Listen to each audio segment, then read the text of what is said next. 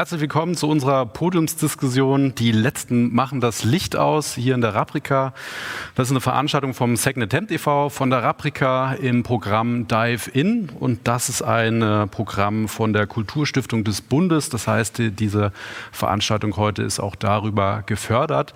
Da gleich vorweg, es gibt zwei weitere Veranstaltungen noch dieses Jahr im Herbst. Unter anderem eine Inszenierung von Momo von Michael Ende als hybrides Tanztheater. Da werden da DarstellerInnen und TänzerInnen aus der Umgebung Görlitz mit auftreten. Des Weiteren gibt es einen Hackathon zum Thema Nachhaltigkeit. Das also erstmal so eine kleine Werbung, um einzusteigen.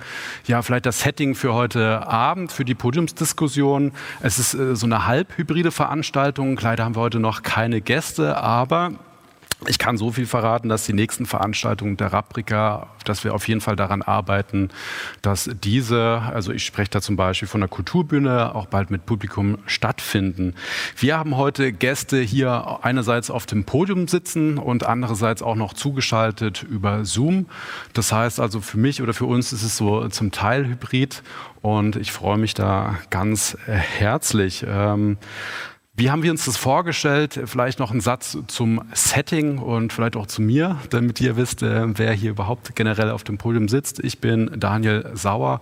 Ich bin im Vorstand vom Second Attempt e.V. seit 2009 auch dabei, habe da vielfältige Projekte mitgemacht. Ich habe die, äh, ja, die Freude, das heute moderieren zu dürfen.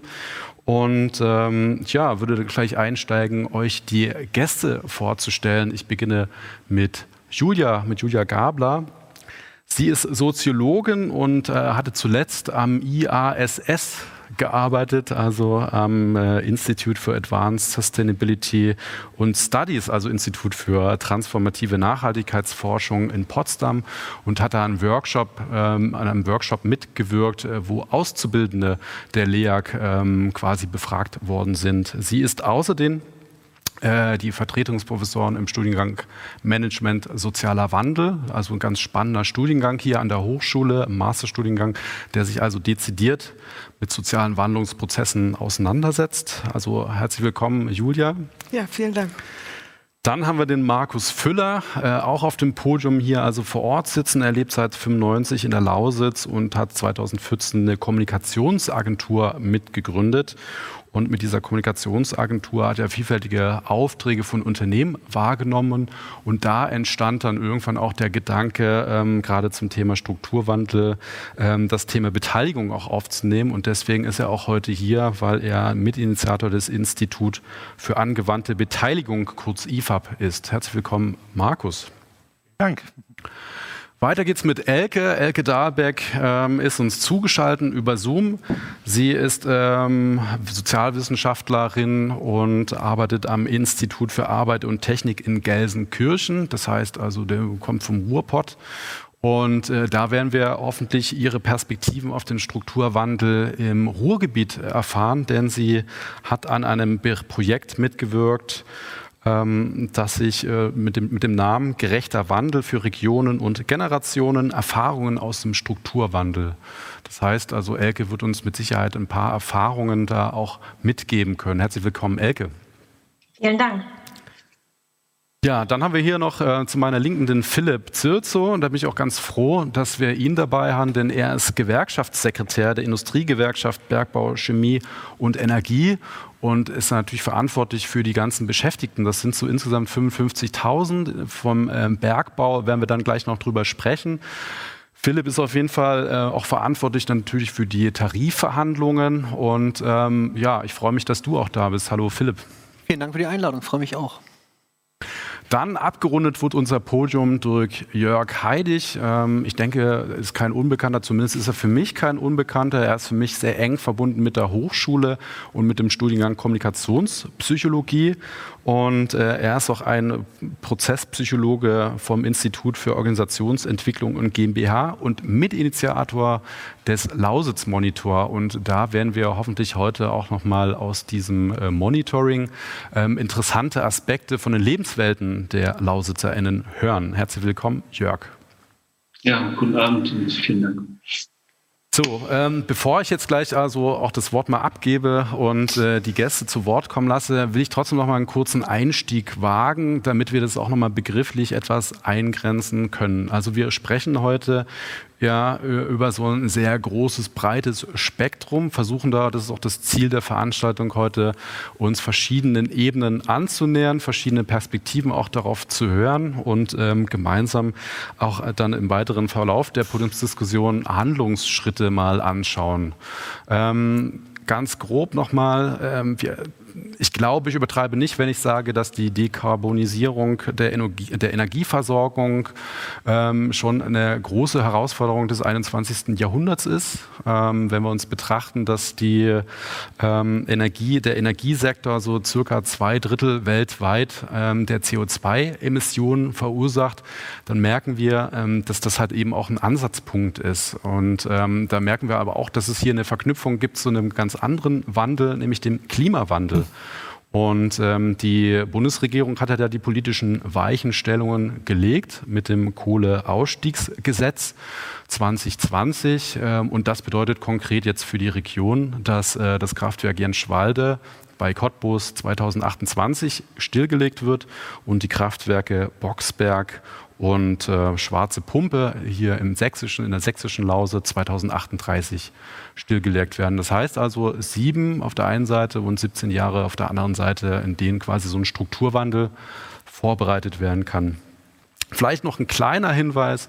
Ähm, die Lausitz ist ja ähm, nicht erst seit heute eine Bergbauregion, sondern das, das, hat ja noch eine lange Tradition.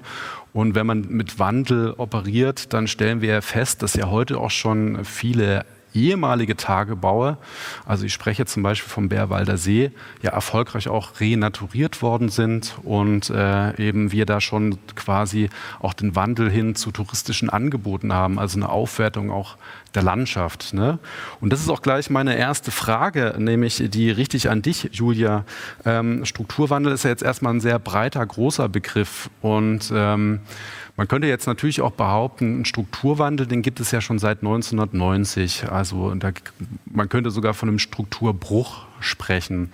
Was ist denn aber der Unterschied jetzt bei dem Strukturwandel und auch vielleicht in Abgrenzung zu, ähm, zu Begriffen wie äh, die postsozialistischen, postsozialistischen Transformationsprozesse und soziale Wandlungsprozesse? Oh ja, das ist eine übelst große Frage gleich zum Einstieg. Danke. Ähm, ähm, Genau, also erstmal glaube ich nicht nur, dass man davon äh, sprechen könnte, dass wir seit 30 Jahren und äh, auch 89, 90 äh, und die fortfolgenden Jahre einen Strukturbruch äh, in den ostdeutschen Ländern hatten. Das ist unbestritten so und auch nicht nur eine sozusagen vage Behauptung. Äh, und ich würde sozusagen eher die These aufstellen, dass das, was als äh, Strukturbruch damals stattgefunden hat, sozusagen durch den massiven äh, Zusammenbruch ja, der Industrielandschaften in Ostdeutschland ähm, und ähm, auch der Erwerbsperspektiven, die damit verbunden sind, eigentlich auch einen Strukturwandel eingesetzt hat, weil der natürlich die Lebensverhältnisse der Leute unmittelbar und auch in den Jahrzehnten danach betroffen hat. Und äh, wir spüren die Auswirkungen bis heute. Äh, das Thema der Abwanderung ist sozusagen, äh, sozusagen, haben wir ständig auf dem Tisch. Und das ist vielleicht, kann ich erstmal mit den Parallelen anfangen, die den Strukturwandel, den wir jetzt haben durch den Ausstieg aus der Kohleemission, der ja ein verabredeter Strukturwandel war. Insofern ist auch mal ein bisschen die Frage, ob 89, 90 nicht auch so eine Art Verabredung dazu es gegeben hat. Ne? Mhm. Ähm, die war vielleicht nicht so weitreichend und mit den wirtschaftlichen Folgen nicht so absehbar. Das versucht man heute anders zu machen.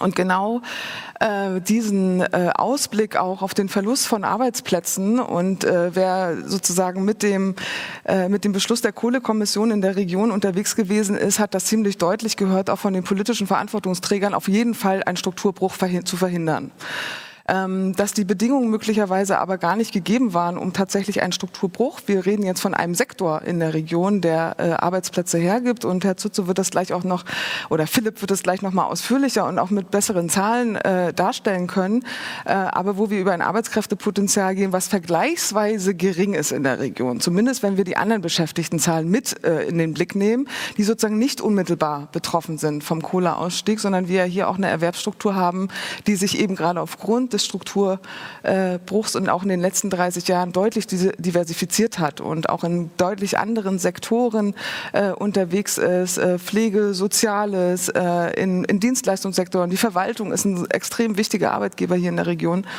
Und ähm, das würde ich sagen, ist sowohl sind die Unterschiede, also die Verabredung, die gesellschaftliche äh, zu diesem sozialen Wandel, als auch die Parallelitäten und auch das Thema ähm, des Kohleausstiegs heute eben mit der Kompensation von Arbeitsplätzen gleich äh, sozusagen äh, sozial auch abzufedern, ist natürlich eine Botschaft, die wir aus den 90er Jahren mitbringen. Das soll nicht wieder passieren, dass die Massenarbeitslosigkeit ähm, mhm. entsteht.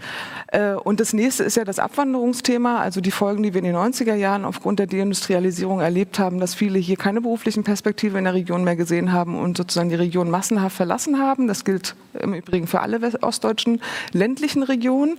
Die Städte haben sich seit 2010 davon deutlich erho erholt.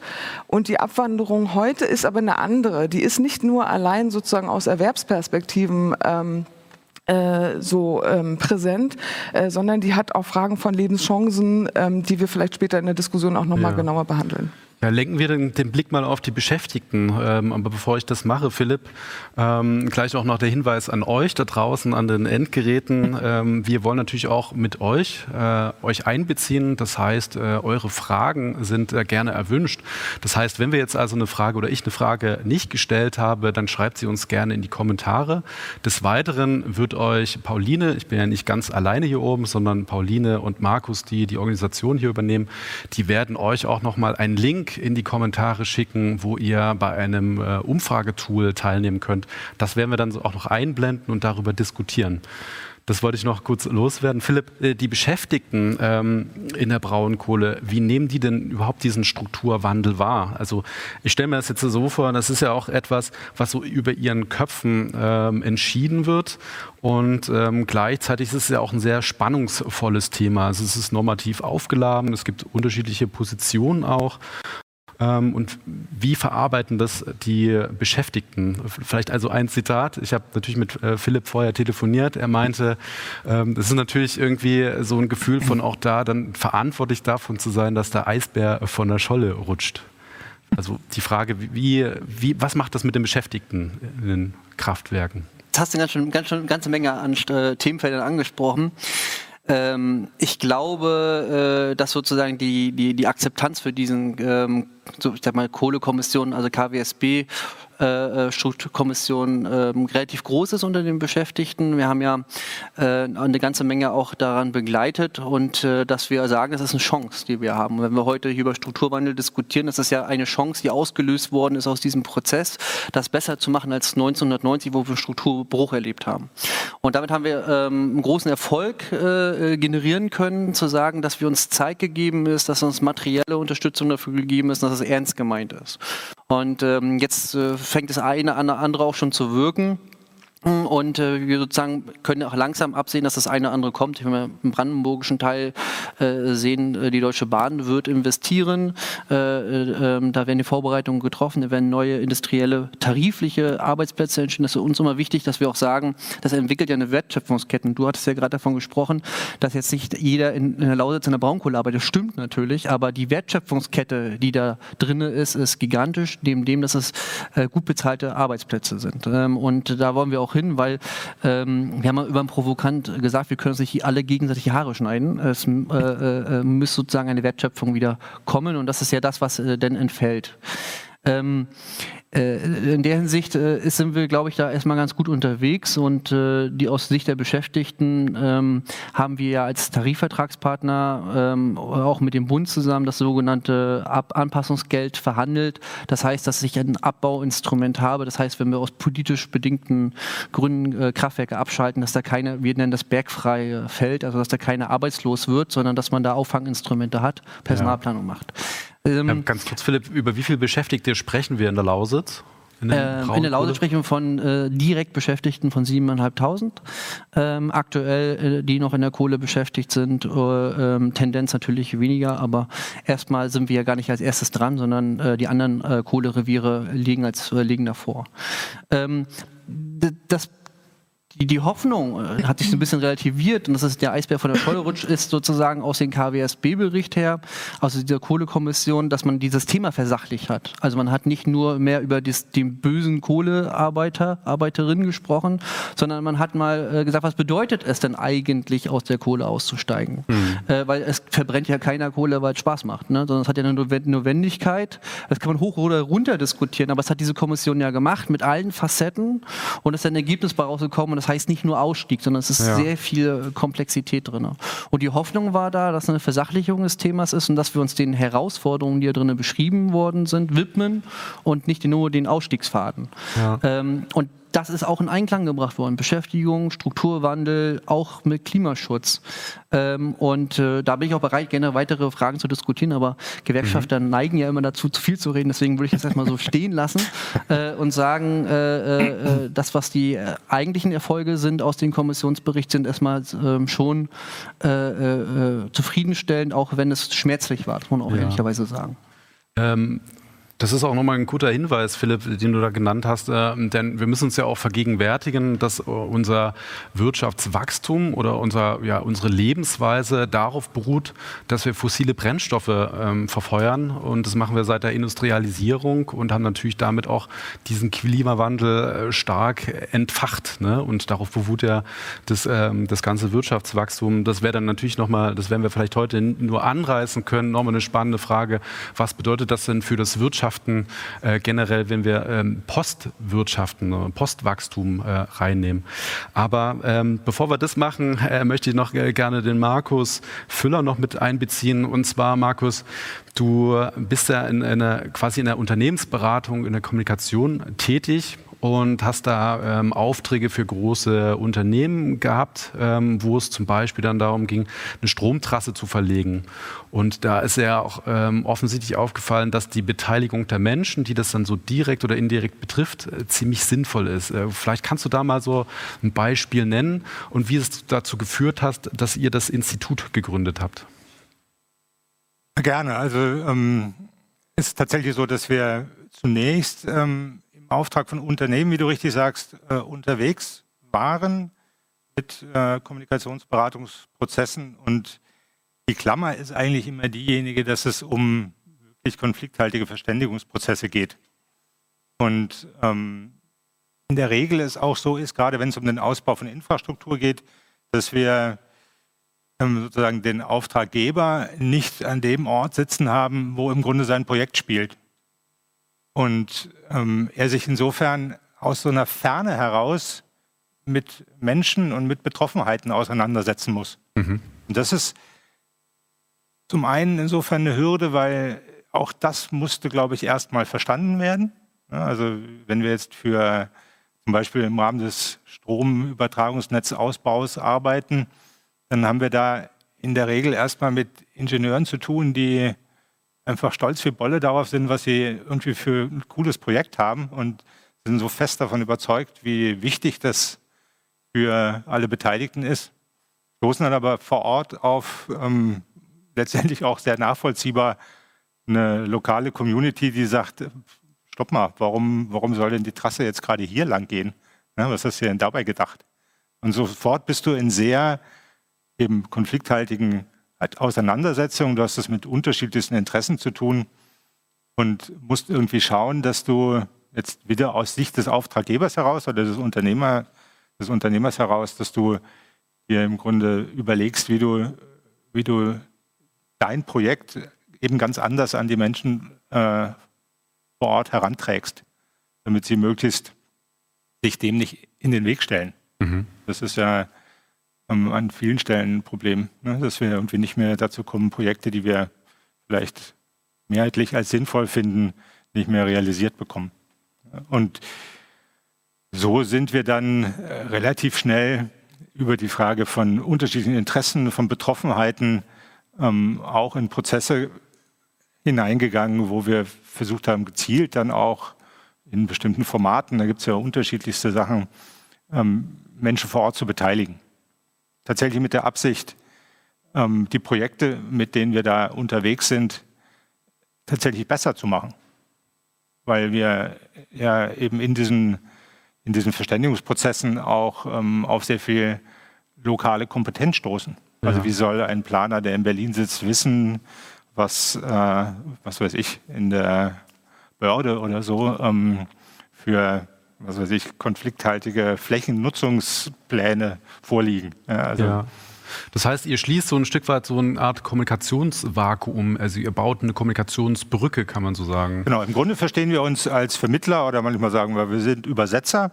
Ja. Ne? Also und ähm, versuchen halt wirklich diese unterschiedlichen Interessen irgendwie zumindest so zueinander zu bringen, dass sie sprachfähig werden, dass sie verstehbar sind, dass man wirklich anfangen kann, sich dann auch jenseits der Emotionen, die natürlich in diesen Themen drinstecken, auch auf einer sachlichen Ebene damit zu beschäftigen. Hm.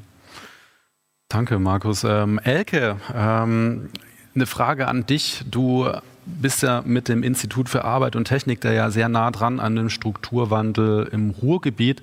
Das heißt, da wurden ja Erfahrungen schon seit den äh, 60er Jahren gemacht. Der Unterschied da ist, da geht es um Steinkohle, hier haben wir Braunkohle. Das sind also schon mal Unterschiede in der Fertigung. Aber gibt es denn zumindest jetzt schon mal ein Beispiel oder eine, ähm, eine Handlungsoption, Handlungsstrategie, die es erleichtert, jetzt schon quasi so einen Strukturwandel gut vorzubereiten? Was glaubst du? Ja, tatsächlich ist ja jetzt äh, der Vorteil, dass jetzt wirklich frühzeitig begonnen werden kann. Im Ruhrgebiet war es natürlich über einen langen Zeitraum, aber schon oft reaktiv. Ne? Also wir haben in den 60er Jahren einen starken Beschäftigungsabbau gehabt. Wir haben also, also wir haben eine halbe Million Beschäftigte in den für Ende der 50er Jahre gehabt und ist dann in ähm, Mitte der Ende der 60er Jahre um 200.000 zurückgegangen. Das heißt, da gab es schon auch wirklich starke Brüche. Und äh, die Lehren daraus äh, waren eigentlich, dass man eben, wenn man Strukturwandel aktiv gestalten will, dass man ähm, nicht nur strukturpolitische Maßnahmen äh, trifft, also Technologieförderung, Innovationsförderung, sondern dass man die mit anderen Politikfeldern kombiniert. Im Ruhrgebiet ist das Ende der 60er Jahre erstmals wirklich äh, regionspezifisch erprobt worden. Und da gab es eben eine ganz starke Infrastrukturförderung, also Investitionen ins Humanvermögen. Da, also im Ruhrgebiet gab es bis Ende der 60 äh, bis äh, in die 60er keine Universitäten. Da wurden die ersten Universitäten gegründet. Es wurde in Bildung investiert. Nicht nur in die Hochschulbildung, sondern auch in die Schulbildung. Es wurde in die Mobilität investiert. Das heißt, die Verkehrsinfrastruktur wird ausgebaut. Und es wurde aber eben auch ähm, in Freizeit und Lebensqualität entwickelt. Äh, das sind alles Sachen, die eben natürlich so eine Region auch stärken können, dass man dadurch natürlich den Strukturwandel besser gestalten kann, um dann eben auch die Fachkräfte für neue Branchen auch äh, sozusagen stark zu machen. Und das waren zum Teil natürlich nicht die Bergleute, die dann äh, in den Ruhestand häufig gegangen sind. Im Ruhrgebiet wurde es eben früher noch sehr äh, stark über den frühzeitigen Ruhestand, vorzeitigen Ruhestand äh, gelöst, also sehr stark sozial abgefedert. Ähm, aber eben, was ganz wichtig ist, glaube ich, und das ist eine wichtige Lehre und Erfahrung aus dem Ruhrgebiet, dass man eben nicht nur die Wirtschaft stärken muss, sondern muss die gesamte Region stärken mit ganz, ganz vielen äh, unterschiedlichen Maßnahmen. Mhm. Also wenn ich dich richtig verstehe, ähm, es geht auch darum, äh, dass man jetzt quasi das Heft des Handelns noch in der Hand hält. Also mhm. jetzt kann man noch frühzeitig äh, Weichenstellungen mhm. sowohl politisch als auch äh, finanziell vornehmen mhm. und ist noch nicht auf der Seite zu reagieren. Genau, genau. Man kann jetzt frühzeitig sozusagen schauen. Es wurde ja gerade gesagt, 2028, glaube ich, und 2038. Ja. Äh, da kann man eben jetzt frühzeitig schauen, was sind mögliche Zukunftstechnologien, was sind mögliche Zukunftsbranchen, wie kann man Wertschöpfungsketten, wurde ja auch gerade schon gesagt, wie kann man äh, das ein Stück weit stärken und, und aufbauen. Aber das ist natürlich auch immer ein Stück weit, also in Zukunftstechnologien zu investieren, ist immer wichtig. Aber, und das ist auch eine Lehre aus dem Ruhrgebiet, das kann eben auch scheitern hier und da, weil man natürlich nie weiß, wie Wettbewerber agieren. Die Gelsenkirchen, also wir direkt hier in Gelsenkirchen, waren mal so Solarstadt und wollten Solarstadt werden. Und das wurde wirklich von vielen auch als sehr positiv gesehen. Und dann hat China aber die Solarzellen für ein, ein Minimum an Preis äh, entwickeln können. Und dementsprechend war sozusagen die Solarzelle äh, in, in Deutschland als, als Fabrikat äh, nicht mehr wettbewerbsfähig. Und das, mhm. das muss man, glaube ich, auch immer wissen in die Zukunft zu investieren ist wichtig, aber man ist nicht alleine auf der Welt. Natürlich ist immer eine Unsicherheit da. Danke, Elke. Ähm, Jörg, jetzt frage ich mich auch nochmal mit dem Lausitz-Monitor. Ähm, da versucht ihr ja schon die Lebenswelten der LausitzerInnen mit ins Boot zu holen. Warum ist es äh, aus deiner Sicht sehr sinnvoll und auch wichtig, da das, das den Strukturwandel auch zu beforschen, die Menschen da, die Lebenswelten mitzunehmen ähm, was, was ist für dich so die Motivation hinter dem Lausitz-Monitor? Ähm, also in erster Linie glaube ich, ähm, also das war zumindest meine Wahrnehmung 2017, 18, 19, als man angefangen hat, über diese Dinge intensiver zu reden, als sich die ersten Teams gebildet haben, die den Strukturwandel begleiten sollten. Und als man angefangen hat, über Zukunftstechnologien zu reden, ähm, die sozusagen für die Zeit nach dem Kohleausstieg wichtig sein könnten. Oder als man ja, man diskutiert ja den Strukturwandel von mir aus auch gesellschaftlich oder kulturell. Das ist ja nicht nur eindimensional auf Technologie bezogen. Aber als die Diskussionen losgegangen sind, gab es meines Erachtens einen, eine, einen blinden Fleck. Also keiner, also alle haben über Beteiligung geredet oder viele haben über Beteiligung geredet und man hat irgendwie über die Bevölkerungsmeinung gesprochen. Aber es gab kein repräsentatives Meinungsbild, also zumindest kein systematisch erhobenes. Und die Institute und die, die Politiker, äh, die, die von mir aus auch Führungskräfte in der Wirtschaft, die Verbandsvertreterinnen und Vertreter, äh, wie auch immer, haben sich intensiv mit diesem Thema beschäftigt. Man hat auch, äh, man hat auch, auch viele Beteiligungsprozesse initiiert. Aber mein Verdacht war, und das hat sich mittlerweile durch verschiedene Untersuchungen auch gezeigt, Menschen, die sich beteiligen, sind eben nicht die normale, also sind nicht repräsentativ für die Normalbevölkerung, sondern sind ganz bestimmte Gruppen von Menschen. Und die entsprechen maximal 10 Prozent der Bevölkerung und nicht dem normalen oder den normalen Bewohnerinnen und Bewohnern. Und das war zumindest für mich Inspiration genug zu sagen, wir brauchen eigentlich mal ein repräsentatives Meinungsbild. Ähm, wir reden ja über eine Region mit 1,1 Millionen Leuten und wir reden über eine Region, die kulturell durchaus gemeinsame Themen hat, aber nicht so viele, dass man jetzt von einer geschlossenen äh, Region, von einer geschlossenen Kultur reden könnte. Ne? Wir reden über den Norden, also den Spreewald von mir aus. Wir reden über die Mitte, das Seenland und wir reden über den Süden, die Oberlausitz. Das sind äh, Gegenden, die nicht unbedingt äh, ähnliche Themen haben. Und der Süden hat seinen braunkohlenbezogenen Strukturwandel ja mehr oder weniger hinter sich. Und der Norden ist noch mittendrin und ist stärker davon betroffen. Und das fand ich zumindest ähm, ist mal ein Grund, sich die Lausitz genauer anzugucken, demoskopisch. Und das ähm, machen wir dann seit eben letzten Jahr, seit letztem Jahr mit dem Monitor. Ja. Ähm, Jörg, wir hatten ja auch vorher gesprochen. Interessanterweise wollte ich eine ganz andere Frage stellen. Dann hast du gesagt, nee, nee. Moment, das Ziel von der Erhebung war es auch ein Stück weit herauszuarbeiten, dass ähm, ja die, die Bereitschaft oder beziehungsweise ähm, das äh, Empfinden gegenüber dem Kohleausstieg doch positiver in der Bevölkerung ist als äh, die Ablehnung. Äh, kannst du dazu noch mal ein Wort sagen? Ja, ähm, also das hat mich tatsächlich überrascht. Wir haben, wir haben die Frage gestellt, ähm, also befürworten Sie grundsätzlich die Ziele des Kohleausstiegs bis 2038? Ähm, wir haben auch ein paar andere Fragen gestellt, wie zum Beispiel, sehen Sie es für notwendig an oder, oder halten Sie einen tiefgreifenden Strukturwandel in der Lausitz für notwendig? Da, also auf die letztere Frage, ob der Strukturwandel notwendig ist, da sagen stabil äh, 2020 und 2021 70 Prozent knapp, ähm, dass der notwendig ist. Das war schon mal eine überraschend hohe Zahl, schon im vergangenen Jahr. Was mich dann dieses Jahr komplett äh, überrascht hat, war, dass der dass der Anteil der Gegner des Kohleausstiegs das erste Mal geringer ist als der Anteil der Befürworter des Kohleausstiegs. Das hat sich tatsächlich von 20 auf 21 gedreht. Das heißt, wir haben jetzt in der Lausitz, ähm, und zwar insgesamt in Sachsen wie in Brandenburg, mehr Befürworter des Kohleausstiegs als Gegner. Und das, äh, also in Brandenburg hatte ich das erwartet. Brandenburg war da schon immer, da war der Anteil immer ein bisschen höher als in Sachsen. Aber dass das insgesamt sich gedreht hat, das war dann doch recht deutlich für mich. Mhm. Ja, ähm, da, das würde ich gleich mal mitnehmen und äh, dich fragen, Philipp, ähm, wie schätzen das denn die Kumpel ein? Also wie, wie ist da die Zustimmung auch unter den Leuten, die das dann betrifft? Das ist eine gute Frage, die ich äh, nicht generell für alle beantworten kann. Ähm, aber ich glaube, man muss die Frage ein bisschen anders stellen. Ich habe vorhin schon angedeutet, dass es äh, ein Kompromiss ist, der schmerzhaft ist, aber auch wir ja ähm, klar äh, für den, für, hinter dem Pariser Klimaabkommen stehen und da muss man was machen. Und äh, dass wir ähm, aber auch nicht aus Spaß Kohle verbrennen, dass das sozusagen kein Hobby ist, ähm, sondern dass wir sozusagen äh, äh, Fragen beantwortet haben müssen.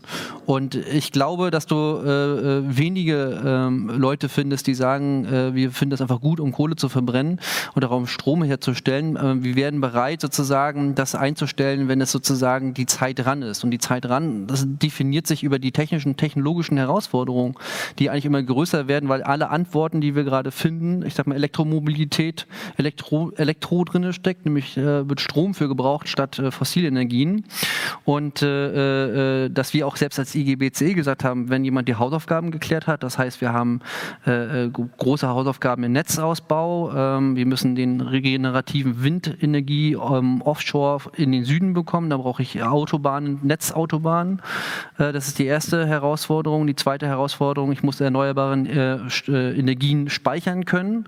Ähm, also brauche ich Speichertechnologien. Und wenn das beides da wäre, dann ist äh, tatsächlich auch die Notwendigkeit, Kohle zu äh, nicht mehr zu weiter zu verstromen, äh, entfällt die. Und dann können wir auch aus dem äh, ähm, aus der äh, Kohle aussteigen. So, lange Rede, kurzer Sinn. Ähm, die Motivation, also der Experten, die da arbeiten im Kraftwerk, äh, Expertinnen, äh, die im, im, Bergbau auch arbeiten, ähm, äh, die sozusagen wissen, was sie tun und wenn ihre Arbeit nicht mehr notwendig sein würde oder sich verlagern würde, dann würde man auch gerne aus der Kohle aussteigen oder wenn man aus der Kohle aussteigen, ja. vielleicht gerne ein bisschen übertrieben. Aber ähm, äh, äh, das sozusagen, das ist der Konflikt. Also ich soll, soll meinen Job, sozusagen meine Wertschöpfung, meinen gut bezahlten Job aufgeben ähm, und äh, die Politik schafft es auch immer neue Zahlen zu nennen und man würde sozusagen als denjenigen denunziert, der den Eisbär von der Scholle rutschen lässt, um mild zu bleiben, ja. ja. Aber keiner beantwortet einem, wie es danach weitergeht, sondern er wird diskutiert, wir brauchen Elektromobilität. Aber dann ja. weiß ich halt, was steigt. Das heißt, Bedarf. wir haben da mehrere anschließende Fragen auch. Ne? Du hast es gerade aufgemacht, die Frage nach ähm, der nach der Netzversorgung, wo kommt dann der Strom her und auch nach der, nach der Speicherung, Stichwort Wasserstoff. Ähm, vielleicht kannst du noch mal was zum Wasserstoff sagen. Ist es so einfach möglich, jetzt so ein Kohlekraftwerk umzu, also das wird wahrscheinlich nicht so einfach sein, aber ist es möglich, dann in der Region dann auf den grünen Wasserstoff zu setzen? Ähm, vielleicht auch ganz kurz, der Spiegel hat ja kürzlich geschrieben, dass man plant, äh, ob das jetzt äh, nur äh, der Wahrheit entspricht oder wie das äh, zusammenhängt, dass man Pellets verbrennen will, also dass das Holz quasi aus Osteuropa kommt und statt der Braunkohle Pellets verbrannt wird. Also, wie wollen wir dann den Strom erzeugen und was geht überhaupt? Also Wasserstoff ist aktuell das äh, Zukunftsthema, wo definitiv Potenzial drin ist. Und äh, wenn wir was ja können, ist es ja auch Strom äh, erzeugen in, in Kraftwerken. Ähm, und äh, die Kompetenz sollte uns nicht verloren gehen. Ähm, und äh, eine der Antworten ist es halt, äh, beispielsweise Gaskraftwerken zu bauen, die mit Wasserstoff betrieben werden können. Und ähm, wenn ich zu viel Strom im Netz habe, kann ich aus grünen Strom, wenn man so bezeichnen möchte, äh, äh, ähm, Wasserstoff herstellen und den Wasserstoff kann ich zum späteren Zeitpunkt dann äh, über ein Gaskraftwerk oder ein Kraftwerk halt wieder zu Strom zurückgewinnen. Ähm, das ist sozusagen äh, möglich, das sollten wir auch machen in der Lausitz, da sollten wir auch die Verantwortlichen mit in die äh, Pflicht nehmen, äh, dort weiterzumachen. Es gibt auch Bestrebungen des Unternehmens, das steht ja auch im KWSB-Bericht drin, dass 2025 neue Investitionen diesbezüglich machen, äh, getätigt werden sollte. da gibt es auch Bestrebungen und auch Aktivitäten, die wir ausdrücklich unterstützen, weil das halt eine Antwort ist auf die drängendsten Fragen und eine Kompetenz haben. Nicht jeder kann ein Kraftwerk bauen, nicht jeder kann ein Kraftwerk bedienen, nicht jeder kann äh, äh, ähm, ähm, so einen Strom auch vermarkten. Das sind Kompetenzen, die in der Region sind und warum nicht nutzen? Das wäre verschenkt, weil irgendeiner muss es machen. auch in der, wenn ich halt die Energiewende ernst meine, sind das die, die Antworten oder die Herausforderungen von morgen. Und da sage ich, wir sollten das tun, auch hier in der Lausitz und können auch dann eine, eine Gesamtverantwortung übernehmen. Weil, das ist ja das, was wir heute diskutieren, Strukturwandel. Äh, es wird ja nicht nur in der Lausitz auf den Strukturwandel geschaut und nicht nur in Mittel, äh, Mittel, Mitteldeutschland in den anderen Braunkohlenrevieren sondern es ist ja eine weltweite Skepsis, was Deutschland gerade tut. Der ja. Weltklimarat sagt, CCS-Technologie, also CO2 speichern unter der Erde, sagt Kernenergie als Brückentechnologie und Ausbau von erneuerbaren Energie. Punkt 1, Punkt 2 wollen wir nicht. Ja. Äh, das heißt, sie sagen schon, also teilweise, ich habe mit französischen Journalisten gesagt, ihr seid ja irre, was ihr da gerade macht. Ja. Ne, seid tatsächlich irre. Ja. Das kann man so bezeichnen ein Satz noch dazu. Das heißt, wir sind unter besonderem Fokus. Es muss gelingen. Weil wenn es nicht gelingt, macht es keiner nach. Weil ja. es so teuer ist und so ja. aufwendig ist, dass wir erst sagen kannst, wenn du mit gutem Beispiel vorangegangen bist, dann können wir auch den Klimaeffekt generieren, der ja immer diskutiert wird, ähm, äh, und sagen, jetzt haben wir eine Blaupause entwickelt, bitte nachmachen. Und ja, es gibt Strukturwandel, aber Strukturwandel kann man machen. Siehe Lausitz, äh, äh, und das kann funktionieren. deswegen appelliere ich, wir haben hier eine Riesenchance und müssen die nutzen. Apropos Europa, ähm, da ist ja auch quasi nochmal so ein, so ein Quergedanke, ironischerweise, dass Polen die Kraftwerke sogar noch ausbaut, beziehungsweise noch weiter ähm, den Tagebau vorantreibt, äh, da unter anderem in Bolesławiec, also in dem drei, drei Länder-Dreieck. Ähm, aber ich weiß, Jörg, ich habe dich gesehen, du hast dich gemeldet. Ähm, ich möchte jetzt äh, erfreulicherweise, weil wir jetzt schon Zuschriften haben, also danke an euch, die, wir, die uns die Fragen hier stellt, äh, möchte direkt mal eine Frage in die Runde werfen und euch auch da draußen bitten, wenn ihr Fragen habt und die auch zielgerichtet an eine Person äh, senden wollt, gern auch den Namen dazu schreiben. Die erste Frage, die jetzt kommt, finde ich ganz spannend und zwar kann es sein, dass die Corona-Lockdowns und die Abkehr vom bisherigen Alltag es möglich gemacht haben, sich mit so, mit so etwas erstmalig wirklich zu beschäftigen und zuvor dafür einfach keine Zeit war. Gab es da keine Zeit oder hat man äh, in der Politik äh, da eigentlich schon sich viel Zeit genommen? Das, also, Markus. Das setzt ein bisschen die Frage auf, wen sich das bezieht. Also keine Zeit bei denjenigen, die sich jetzt im Sinne von Jörg ähm, sozusagen an diesem Meinungsswitch beteiligt haben. Also da würde ich definitiv sagen, nein. Also es ist definitiv keine Zeitfrage, sondern es ist schon eine Frage von ernsthaften Auseinandersetzungen, die natürlich auch in den Unternehmen oder in der Region stattfinden.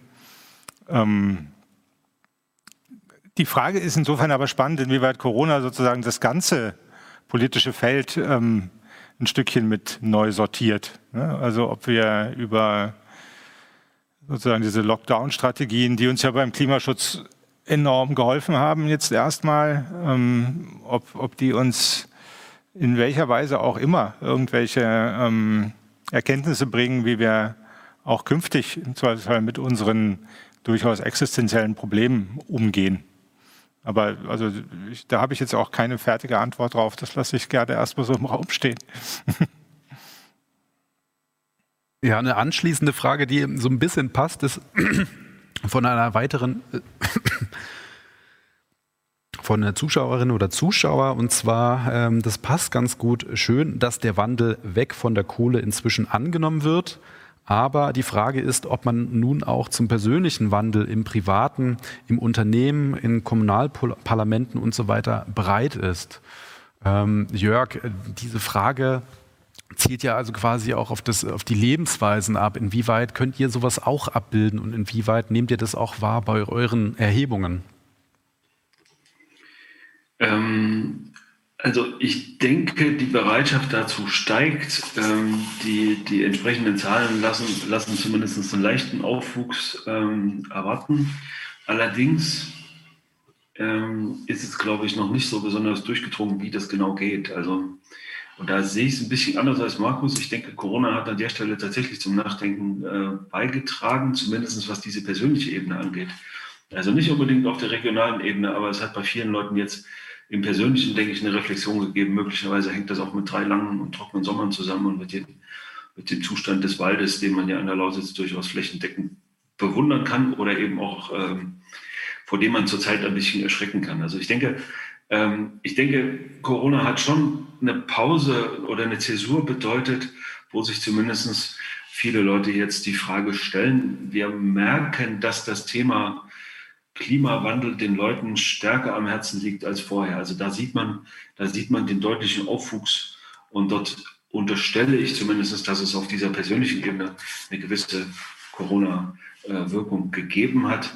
Und ähm, was, ich, was ich sozusagen generell so ein bisschen berichten kann, ist auch aus meiner Tätigkeit äh, in Unternehmen, äh, ich habe in, in den letzten zwölf Monaten eine beinahe inflationäre ähm, Tendenz, also nicht, nicht inflationär, jetzt nicht falsch verstehen, aber ähm, es gibt eine unerwartet starke Tendenz in Richtung, wir müssen den Klimawandel jetzt ernst nehmen und wir müssen dafür was machen. Und es gibt zunehmend, also insbesondere auch eine zunehmende Zahl von mittelständischen Unternehmen, die das jetzt strategisch sehr, sehr, äh, sehr, sehr ernsthaft anfangen, die sich ja so Ziele setzen, die sagen, wir wollen bis 2000x ähm, Y klimaneutral werden oder wir wollen das stärker anfassen in Richtung Einsparung.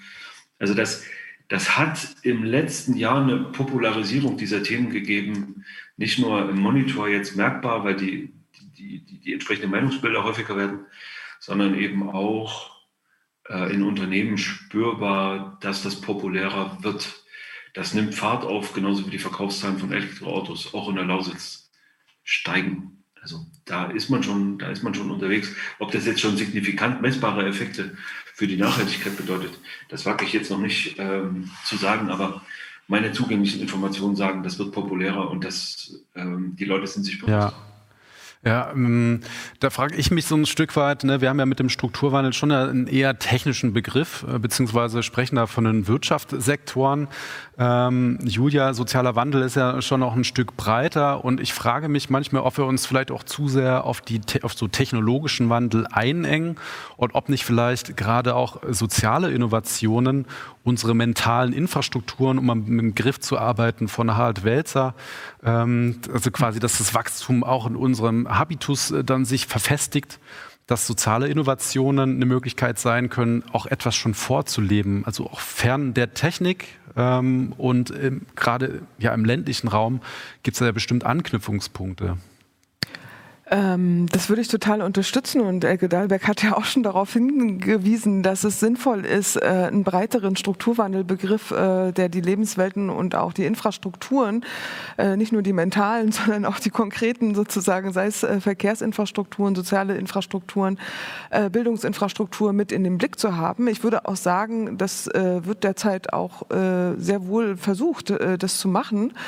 Ähm, gleichwohl sind wir sozusagen, zumindest den Eindruck, den ich gewinne, sozusagen stark in investivem Modus sozusagen unterwegs. Also wir bauen da sozusagen sehr viel. Und das, was ich für die Lausitz äh, schon auch ein bisschen, äh, oder nicht nur ein bisschen, sondern ziemlich zentral relevant finde für die Zukunftsfähigkeit, ist, dass wir eigentlich auch in unsere Organisationsstrukturen arbeiten müssen. Ne? Also wir haben jetzt äh, mit der LEAG ja auch ein Unternehmen, was äh, nicht nur deswegen äh, gute Löhne hat, weil es sozusagen einen heißen Rohstoff verarbeitet, sondern weil es auch eine moderne Unternehmensstruktur hat, ne? die sich auch an bestimmte, nicht nur Tarifarbeit, sondern auch an bestimmte kulturelle und normative ähm, Horizonte einer Unternehmenskultur, die äh, im 21. Jahrhundert auch angekommen ist. Und da würde ich sagen, haben wir hier eine relativ kleinteilige, fragmentierte Wirtschaftsstruktur, die ansonsten in der Region unterwegs ist. Das wissen wir auch über den DGB, dass wir da eigentlich auch Nachholbedarf haben, was die Organisationsentwicklung äh, bedeutet in diesen Regionen. Also sei es, ob es überhaupt Interessensvertretungen gibt.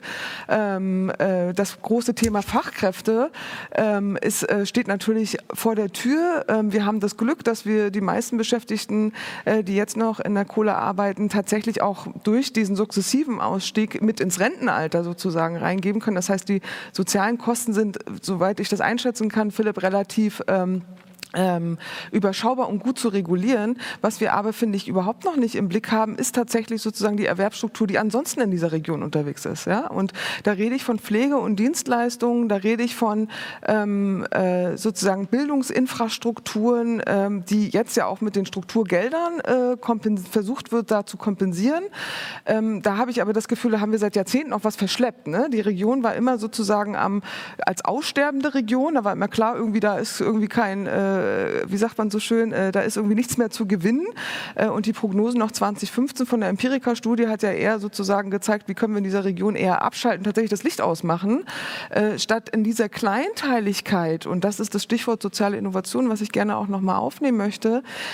Und Freiraum ist ein wichtiges Schlagwort, was wir auch in den Studien schon in den vor fünf, sechs Jahren, in der Verbleibsstudie, die wir an der Hochschule Zittau-Görlitz ähm, gemacht haben, am Travos-Institut, als zentrales Stichwort der Leute, die hier Lebensperspektiven äh, sozusagen aufnehmen, dass Freiraum so ein wichtiges Stichwort ist. Und den ja werden aber die Leute sozusagen eher, sind sich selbst überlassen, den sozusagen auszunutzen und der wird als Strukturentwicklungsfaktor überhaupt nicht in Anschlag genommen. Da wird auch nicht der Mut sozusagen, ist, entsteht da auch nicht, den Leuten stärker eigenverantwortlich aus den Milliarden, das habe ich ja bei meinem Eingangsstatement total vergessen, wir haben ja hier sozusagen nicht nur äh, keinen Strukturbruch, sondern wir haben auch ein Kollektiv verabredet, das wirklich milliardenschweres Programm ist, ja, und ähm, dass da auch eine Unzufriedenheit seitens der Leute äh, entsteht ähm, durch den Beteiligungsprozess, den wir hier erst in den letzten zwei Jahren aufgelöst haben, der jetzt doch sehr stark wieder in investive Projekte äh, durch die Landesregierung fokussiert wird, sodass diese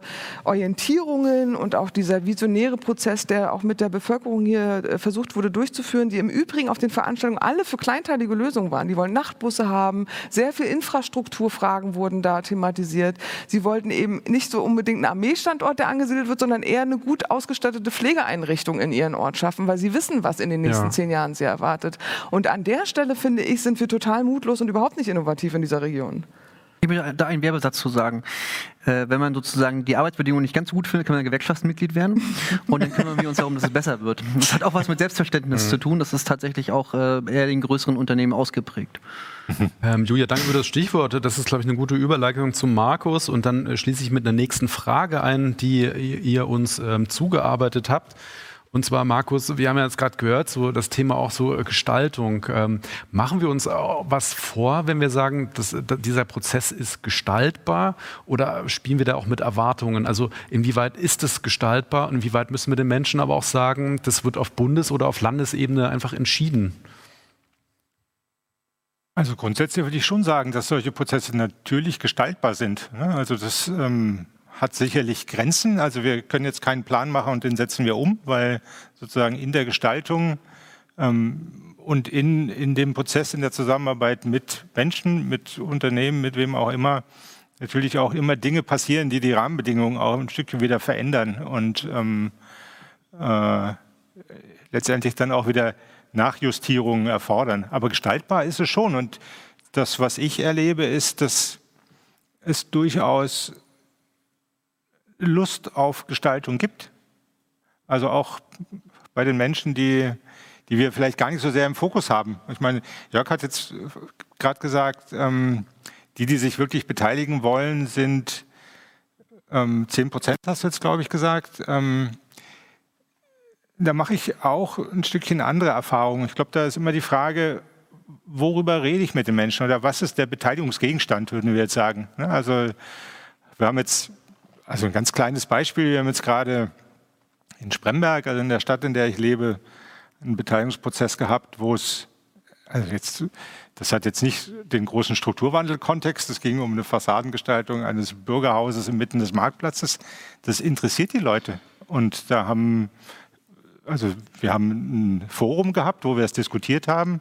Wir haben hinterher so eine Art Abstimmung gemacht, da haben 1600 Leute mitgemacht. Hm. Ja, und das ist eine Zahl, die, die mich selbst sogar völlig überrascht hat, weil das sind dann schon auch sicherlich nicht die, die wir nur mit diesen 10 Prozent im Blick haben, sondern die sich halt für ihre unmittelbare Lebens um, um, ihr unmittelbares Lebensumfeld interessieren. Ja.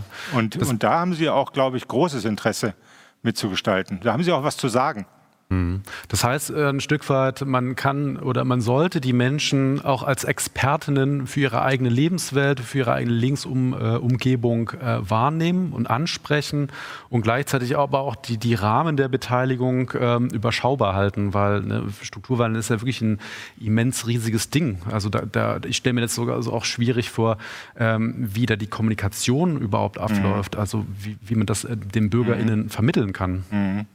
Also ich glaube, man muss sich sehr genau überlegen, also auch wenn wir jetzt ein Institut für Beteiligung gegründet haben, ähm, sind wir die Letzten, die sagen, wir müssen jetzt alles beteiligen und dann wird schon schön. Ne? Sondern ähm, wir müssen uns schon genau überlegen, ähm, wozu wir beteiligen. Ja. Und ähm, da ist unsere Erfahrung die, dass es, je, je näher wir sozusagen an, an den Interessen und den Betroffenheit der Menschen dran sind, desto positiver wird auch das Echo. Dass wir jetzt, was weiß ich, ähm, entweder so große abstrakte Themen wie Leitbilder irgendwie zusammen versuchen zu entwerfen, das, das ist eine ganz andere Ebene. Das ist sehr viel mhm. schwieriger. Ne? Das kann man im Zweifelsfall auch machen, dass wir irgendwie eine, weiß nicht, Wasserstoffstrategie mit Beteiligung versuchen zu erarbeiten, ähm, halte ich auch für extrem schwierig, weil ich glaube, da ist es tatsächlich so, dass man da sehr viel mehr von verstehen muss, um dann auch irgendwie da inhaltlich substanziell was zu beizutragen. Aber sozusagen in dem unmittelbaren Lebensumfeld und der Strukturwandel spielt ja in Orten, in Ortsteilen, der spielt irgendwie in, im, im Leben der Menschen. Ähm, da gibt es schon, da gibt es schon einen sehr, sehr hohen, also eine sehr hohe Gestaltungsnotwendigkeit, aber auch einen hohen Gestaltungswillen. Und zu Julia vielleicht noch als letztes. Ich glaube, man muss dann wirklich beides machen. Ne? Also es ist natürlich auch wichtig, in Technologien zu investieren oder auch über, was weiß ich, von mir aus Fabriken irgendwelche Arbeitsplätze wieder zu schaffen. Aber ähm, man muss das andere trotzdem genauso tun. Ja, ja. Markus, weil wir bei dem Thema Gestaltung, Mitgestaltung, Beteiligung sind. Es gibt eine Frage von euch, die habt ihr gestellt ähm, an Elke. Und zwar ist die Frage, ist es im Ruhrgebiet aus der heutigen Sicht gelungen, möglichst viele Menschen im Wandel mitzunehmen? Und wenn ja, wie wurden gemeinsame Narrative in Klammern neu geschaffen? Also kannst du da uns äh, von dem Strukturwandel da berichten? Ähm, also ähm, mein ehemaliger Chef hat das Buch geschrieben, viel ähm, gewonnen, wenig erreicht. Und äh, also äh, das ist so, äh, na, das Glas halb voll, halb leer. Also es wurden viele Menschen mitgenommen, es wurden vor allem auch viele Menschen sozial abgefedert, in den Ruhestand übergeleitet. Aber, und das ist vielleicht auch das, was gerade auch schon angesprochen wird, es gibt nicht das Ruhrgebiet, sondern im südlichen Ruhrgebiet ist der Strukturwandel weit fortgeschritten. Da wurde, äh, wurden die großen Universitäten hingesetzt, da sieht man viele Erfolge. Im nördlichen Ruhrgebiet Gelsenkirchen, die gesamte Emscher Region, Sie wissen, Gelsenkirchen ist die ärmste Stadt Deutschlands. Wenn Sie die Prognos-Studien sich angucken, sind wir immer auf Platz 401 von allen Kreisen und kreisfreien Städten. Wir haben eine hohe Armut, wir haben eine hohe Arbeitslosigkeit, wir haben eine hohe Langzeitarbeitslosigkeit und wir haben vor allem eine hohe Kinderarmut. Also im Gegensatz zur Lausitz haben wir ja viele Kinder. Also bei uns gibt es Kinder, aber die Kinder wachsen im SGB II-Bezug auf. Über 50 Prozent in einigen Stadtteilen leben in, in SGB II. Und das bedeutet, sie haben äh, im Hinblick auf Bildungsgerechtigkeit, Chancengerechtigkeit, wissen sie, was das bedeutet. Da gibt es viele Konzepte, aber ich möchte Ihnen sagen, ja, es ist viel erreicht worden, aber es gibt eben auch nach wie vor wirklich große Herausforderungen. Und ähm, wie man Identität schaffen kann. Wir hatten zwischen in den 90er Jahren die internationale Bauausstellung Emscher Park. Und das war wirklich eine ganz besondere IBA, äh, die es geschafft hat, wirklich altindustrielle Gebäude umzu, umzuwidmen. Und da sind wirklich Leuchttürme mhm. entstanden, die extrem identitätsstiftend sind, sowohl für die Ruhrgebietsbevölkerung, aber die haben auch Strahlkraft nach außen. Also da meine ich jetzt nicht nur Zeche Zollverein, die mittlerweile UNESCO-Welterbe ist, sondern das sind auch wirklich kleine äh, alte Zechen oder andere Gebäude, die wirklich jetzt kleine Museen sind oder eben auch dieser Freiraum, was gerade gesagt wurde, wo einfach auch dieser Raum bereitgestellt wurde für Menschen, um sich dort äh, weiterzuentwickeln, zu treffen. Ein Kulturtreff äh, ist daraus entstanden oder ähnliches. Ähm, alte Trassen Erzbahntrassen wurden umgebaut und da gibt es jetzt ein dichtes Radwegenetz, äh, was eben wirklich äh, autofrei ist, wo eben der Freizeitwert und die Lebensqualität im Ruhrgebiet massiv gesteigert wurden. Also sind nicht nur diese Highlights mit Strahlkraft, die sind auch wichtig. Und da gibt es den Gasometer in Oberhausen, wo Christo ausgestellt hat. Also das sind vielleicht die Sachen, die man so kennt über das Ruhrgebiet. Aber es sind wirklich auch diese kleinen Sachen für die Bevölkerung, die eben eine ganz hohe identitätsstiftende Wirkung hatten. Mhm. Ja, ähm, du hattest vorhin auch das Thema Identität angesprochen. Ähm, für mich stellt sich das ja auch immer so als eine sehr, also so ein sehr männerdominierter Beruf dar. Also die Bergleute mit einer langen Tradition. Ähm, so, es wird auch viel von den ehrlichen Malochern gesprochen. Ähm, was, wie, wie, spielt das denn für, was spielt das für eine Rolle, mit so der Identität auch ähm, quasi ja, den Wandel anzupacken, wenn man doch eigentlich an sehr viel Traditionen dranhängt? Kann das ein Hindernis sein oder also ich glaube, das äh, ist ein Hindernis. Ähm, man muss natürlich sehen, dass die, das gemeinsam im Ruhrgebiet, nämlich die Steinkohle und Stahl, also die Montanindustrie war es ja im Ruhrgebiet insgesamt, das ist ja im Grunde genommen Vergangenheit. Also das, was identitätsstiftend gemeinsam fürs gesamte Ruhrgebiet war, das gibt es nicht mehr. Ne? Also es gibt keine Kohleförderung mehr im Ruhrgebiet. Und das ist, glaube ich, was, äh, was man eben, wo man nach vorne schauen muss und schauen muss, okay, ähm, wie kann man sozusagen das, was man da ähm, mitnehmen kann, ähm, sozusagen in die Zukunft richten. Ja. Und da sind eben diese Beispiele aus der IBA ganz, ganz schöne Beispiele, die man nehmen kann. Und man muss aber jetzt auch äh, sagen, dass natürlich eine so dominante Wirtschaftsbranche wie Kohle und Stahl oder jetzt in der Lausitz ähm, Braunkohle, das wird es, glaube ich, für Regionen in Zukunft so nicht mehr geben. Da muss man sich einfach klar werden. Diese ja. Gemeinsamkeit, Ne? Und das, das wird es so nirgendwo mehr geben. Das, das wird alles funktional sich weiter ausdifferenzieren. Und das ist ja auch im Hinblick auf Resilienz durchaus sinnvoll. Ja. Danke, Elke. Ähm, jetzt habe ich mehrere Zuschriften von euch da draußen, die sich alle nochmal um das Themen und den Themenkomplex äh, Mitgestaltung, Gestaltung kümmern. Und das möchte ich gerne nochmal hier in die Runde geben. Und zwar würde da gefragt, ähm, gestaltbar ist der Prozess theoretisch, wird der Strukturwandel in der Lausitz aber wirklich von unten mitgestaltet? In Klammern steht da Vorwurf, ist das äh, eine Scheinbeteiligung hier? Ähm, wie nehmt ihr das wahr? In welcher Form gibt es schon Gestaltungsmöglichkeiten und wo müssen wir tatsächlich auch sagen, das wird auf Landesebene entschieden? Also da müssen wir auch ja, bestimmte Hoffnungen vielleicht auch nehmen. Philipp. Jörg hat sich auch gemeldet, deswegen dachte ich, melde ich mich auch mal. Ähm. Ja, dann äh, du kommst Philipp, dran. Bitte, äh, und dann nehmen wir gleich Jörg dazu. Ja, ich meine, das ist ja so ein bisschen was äh, trifft, das sind die 10 Prozent, die sich beteiligen. Ne? Und äh, wie kann man sich äh, daran äh, bete beteiligen oder mitgestalten, das ist halt eine relativ schwierige Frage. Man muss eine konkrete Idee haben. Und ähm, es gibt ja einen Unterschied auch bei Brandenburg und Sachsen. Das ist ja das, die Grenze in der Lausitz.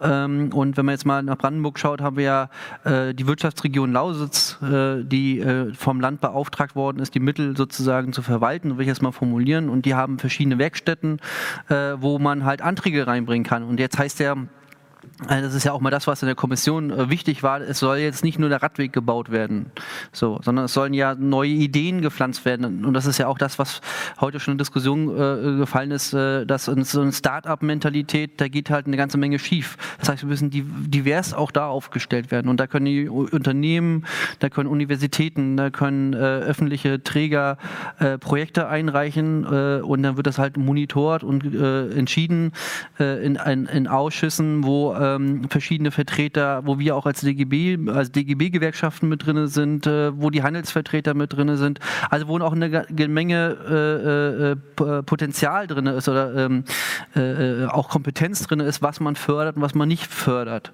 In der Hinsicht ist es jetzt, äh, glaube ich, nicht die Gestaltung jetzt wie bei der Fassadenfarbe, äh, wo einfach jeder seinen Zettel mit reinschmeißen kann, sondern halt von die, die machen können. Und darüber ist schon eine Gestaltung und eine Beteiligung Beteiligung ähm, äh, äh, drin, aber man muss halt auch ähm, Aktivität entfalten und machen und tun wollen. Sozusagen. Wir haben es auch selber in der Hand, da also mit aber ist das, ist das auch sichtbar für die BürgerInnen? da ist auch die Frage, wie weit das sozusagen äh, gewollt ist. Ne? Also ja. ne, das ist nicht jetzt verkehrt, aber wir reden ja nicht davon, dass man äh, einen Radweg bauen möchte. Und ich glaube, das wäre eine viel intensivere Beteiligung, sondern wir reden davon, was man fördern möchte. Und wenn man halt, äh, ich will mal so ein Beispiel machen, wenn man eine, eine moderne Pflegeeinrichtung fördert, was wir jetzt, war ich mal ähm, ähm, als Beispiel mit dabei, wie man digitalisieren kann, wie man da auch mit Digitalisierung hel Pflege helfen kann, dann weiß ich jetzt, das ist ein Antrag, der typisch dafür ist, wir wollen das fördern, da ist eine Universität, da ist ein Pflegedienst, die wollen was Gemeinsames entwickeln, was sich auch aus der Lausitz raus entwickeln kann. Ähm, einfach nur mal ein Beispiel zu machen. Da mhm. weiß ich nicht, wie weit sich ja. da jeder beteiligen möchte dran. Ja. Und das ist aber damit gemeint, was wir machen wollten. Wir haben einmal eine Regionalentwicklung, also dass man sozusagen von Cottbus auch mit, nach Görlitz mit der ICE fahren kann, aber nach Berlin und weiter. Ne? Äh, da ist viel mehr Beteiligung gefragt als in diesen kleinteiligen Projekten. Das heißt, Gestaltung findet da auf ganz vielen Ebenen statt. Markus, ich habe gesehen, du hast dich gemeldet, aber Jörg, ähm, wie würdest du die Frage beantworten? Scheinbeteiligung ja oder nein? Oder gibt es das von unten, diese Beteiligung? Also ich glaube, man hat in der Lausitz viele Beteiligungsprozesse von unten gemacht. Und ich glaube, ähm, ich glaube, man muss auf drei Ebenen denken, wenn man, wenn man diese Frage vernünftig beantworten will. So ein bisschen ist das schon angeklungen, sowohl in den Worten gerade eben als auch in den Worten von Markus Böllen. Ähm, ich glaube, man braucht konkrete Beteiligung bei sehr konkreten Fragen. Also die Fassadenfarbe, mein Ort, das Dorf, meine Stadt, das interessiert mich. Da gehe ich hin und das soziale Miteinander. Bei solchen, bei solchen Fragen kann man Menschen beteiligen, da werden die sich auch sozusagen einbringen. Dann braucht man aber, denke ich, für die, für die Region sowas wie eine sichtbare Vision. Und das fehlt. Ne? 80 Prozent der Teilnehmerinnen im Lausitz-Monitor sagen, äh, wir brauchen eine starke Vision in der Lausitz, aber nur 20 Prozent, etwas mehr als 20 Prozent äh, sagen, wir sehen auch schon eine Vision. Und dieses, dieses Gap von über 50 Prozent, das ist was, wo, wo man ansetzen muss und wo sozusagen der Brandenburgische mit dem sächsischen Ministerpräsidenten durchaus mal spazieren gehen kann in der Lausitz und mal sagen kann, okay, wir fangen mal so ein Projekt an. Aber genau das geht eben nicht los. Ähm, das heißt, was wir gerade, was gerade fehlt, ist sozusagen wir haben schon genug äh, Milliarden, die da in, in, in, Frage sind. Aber wir sollen nicht die Infrastrukturprojekte äh, finanzieren, die wir vor 20 Jahren schon nicht bezahlen konnten, sondern wir sollen uns was Neues ausdenken. Und da fehlt es gerade an Initiative von oben. Ne? Also Beteiligung von unten, die Bereitschaft ist da, wenn die Fragen konkret genug sind. Mhm. Die Vision von oben, die ist momentan, die fehlt und die Energetisierung äh, und die Bilder fehlen. Und Frau Dahlbeck hat es gerade gesagt, die IBA Enscher Park war ein Knaller in der Region. Die hat zehn oder elf Jahre lang in die Region reingewirkt. Wir hatten sowas im Lausitzer Seenland auch schon, die Überfluss Bücklerland. Ich war zwei Jahre da angestellt als Projektmanager und hatte da so, habe einen kleinen Teil da mitgearbeitet, das hat mir viel Spaß gemacht.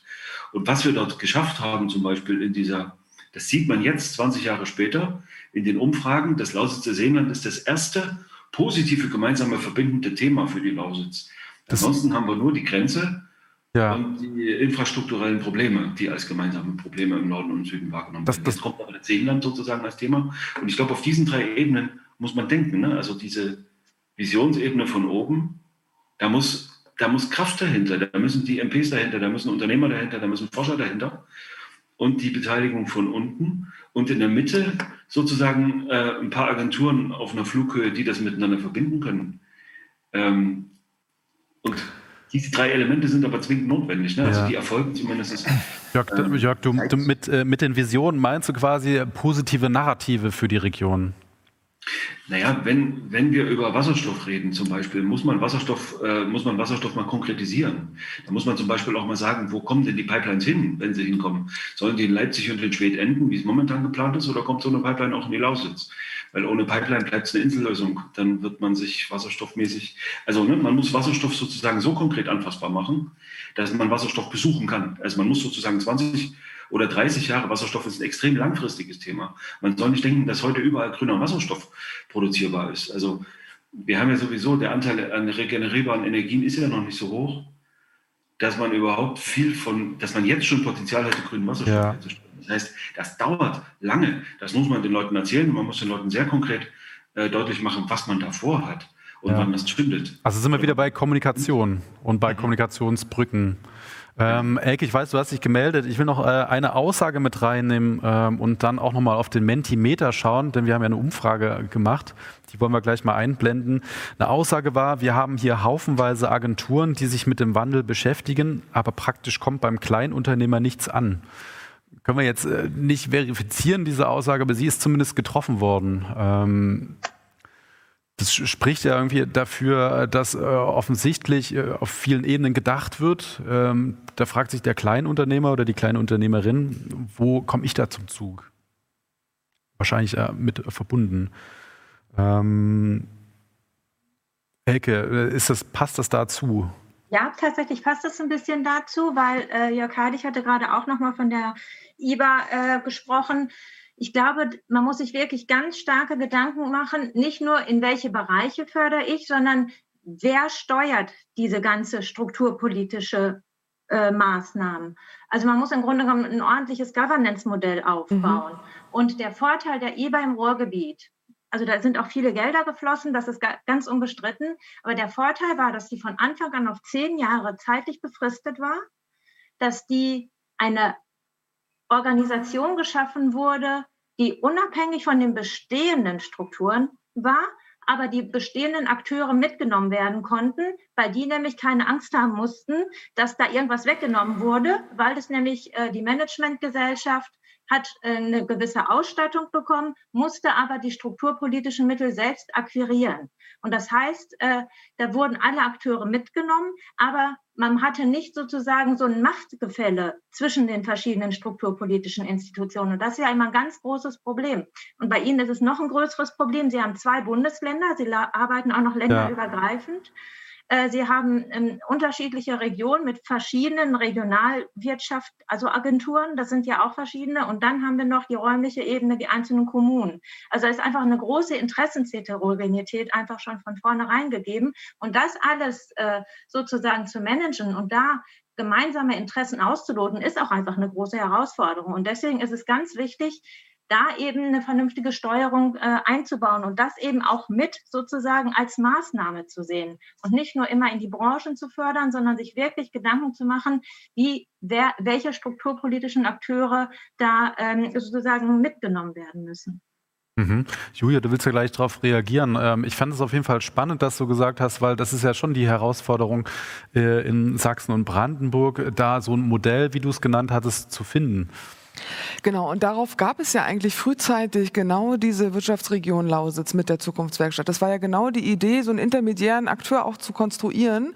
Ähm, und da, glaube ich, ist das, was ich auch äh, so paradigmatisch finde für den Lausitzer Strukturwandel, es muss alles sofort jetzt und gleich und so, eigentlich schon gestern passiert sein. Ja, also dieser intermediäre Akteur hatte, glaube ich, zwei Jahre oder drei vielleicht, an dem es sich gegründet hat, bis sozusagen zu dem Beteiligungsprozess, in dem es sich beweisen musste. Und natürlich, genau äh, wie Sie es, äh, wie du es auch sagst, Elke, äh, gibt es äh, widerstreitende Prozesse, aber statt diese Konflikte sozusagen auch durchzukaspern, die müssen wir hier durchkaspern, ja, wurde sozusagen eigentlich die Hoheit sofort wieder in die Landesregierung übernommen und gesagt, nee, wir teilen jetzt mal lieber auf und ihr macht das und wir machen das. Und dieses Misstrauen gegenüber diesem mhm. Beteiligungsangebot äh, der Bevölkerung gegenüber, das ist politisch, finde ich, hochgradig fahrlässig, ja. Die ganze Zeit sind die MPs nämlich durch die Gegend gerannt und haben gesagt, nee, und ihr könnt eure Ideen jetzt einbringen und jetzt ist die Zeit dafür und nicht mehr rückwärts gewandt, sondern jetzt mhm. nach vorne. Und dann, wenn die Leute kommen und sich tatsächlich einbringen, dann bügelst du sie ab. Und das geht nicht. Und jetzt haben wir sozusagen diese Aufteilung wieder in diese Länderressorts. Die, die Leitbildentwicklung liegt irgendwo in Schubladen. Ja klar, als Hintergrundrauschen ist die irgendwo. Ob die jetzt gut ist oder nicht, ja, oder ob man eigentlich an der weiterarbeiten könnte, äh, sei jetzt mal dahingestellt. Oder vielleicht ist vielleicht eher der Auftrag, den es auch zu erledigen gilt. Aber da macht es derzeit sozusagen, finde ich, den Eindruck, und das finde ich wirklich schwierig, dass das sozusagen alles, und das haben wir ja auch erlebt, Beteiligung braucht Zeit. Das ist mhm. eben nicht im Schnell-Schnell-Verfahren sozusagen zu machen.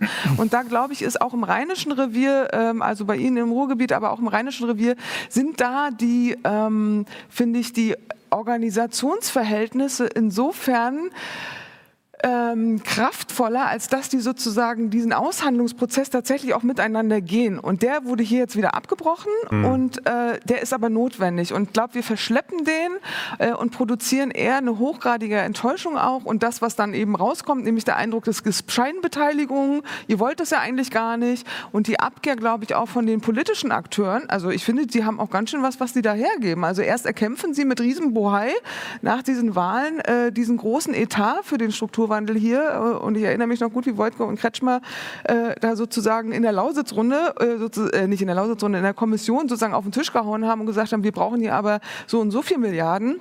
Und jetzt sozusagen gehen sie eigentlich für die Leute haben sie das ja geholt, ja, und für sozusagen auch die politisch fragile Situation, die mit den äh, Bund Bundestags- und Landtagswahlen damals ja auch äh, präsent war. Und ja. dann entziehen sie ihnen aber doch wieder ja. das Vertrauen. Das finde ich eine ganz heikle Botschaft, die da äh, sozusagen bislang gesendet wird. Ja, äh, um auch nochmal ein Verständnis für so einen Prozess zu haben, wie, äh, über was für einen Zeitraum reden wir denn überhaupt, wenn wir von diesem Strukturwandel sprechen? Also so das ist ja nicht 10, 20 Jahre. Ich glaube, das ist aber schon ein ganz gutes Zeitfenster, weil das ist ja zumindest auch der Ausstiegsplan, sozusagen 10, 20 Jahre. Ähm, und schon damals war bei Herrn Voigtke, fand ich das ganz interessant, auf der einen Veranstaltung, wo er sich ständig verhaspelt hat, weil er immer von 19 Monaten sprach. Ach nee, 19 Jahre. Und genau das war so eindrücklich, weil irgendwie haben wir das Gefühl, wir müssen das hier alles in zwei Jahren erledigt haben. Und aber wirklich diesen Fahrplan, nicht nur des Kohleausstiegs, sondern auch der gesellschaftlichen Strukturwandel, der damit einhergeht, den haben wir sozusagen nur eher für Investitionen getätigt, aber viel weniger mhm.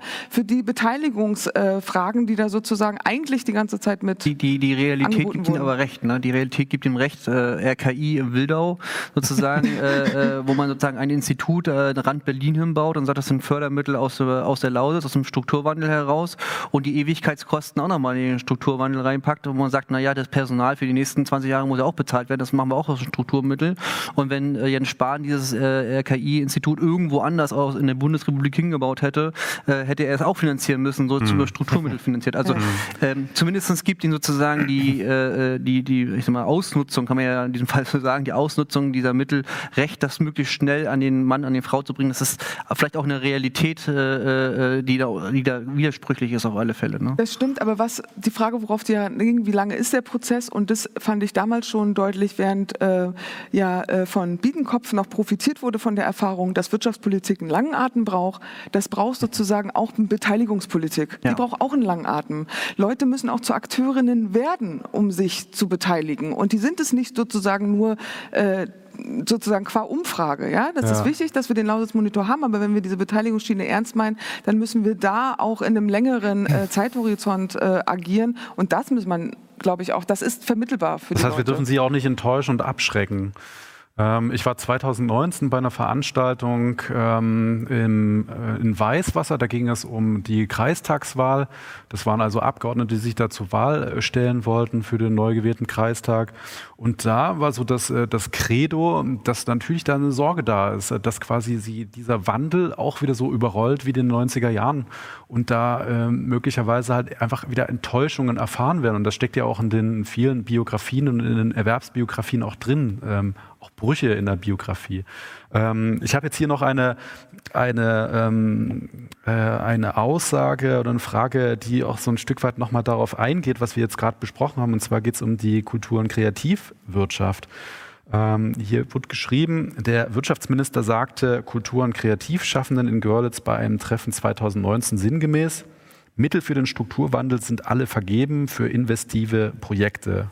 Was können also KNK, also Kultur- und Kreativschaffende tun? Sie schaffen doch die Lebensqualität vor oft, oft intrinsisch. Ja, also da sind wir wieder genau bei dem Punkt.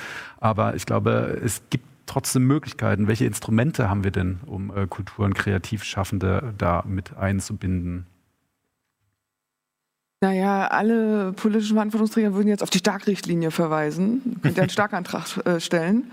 Äh, die Starkrichtlinie ist eine Bundes-, eine Richtlinie, die über den Bund läuft, äh, die genau sozusagen personalintensive Projekte und Programme unterstützen soll, die aber sozusagen so ein, ja, quasi dann doch landespolitisches Vehikel gebaut hat, weil nämlich alle Anträge, die da eingereicht werden, sozusagen durch die Länder Zustimmung finden müssen.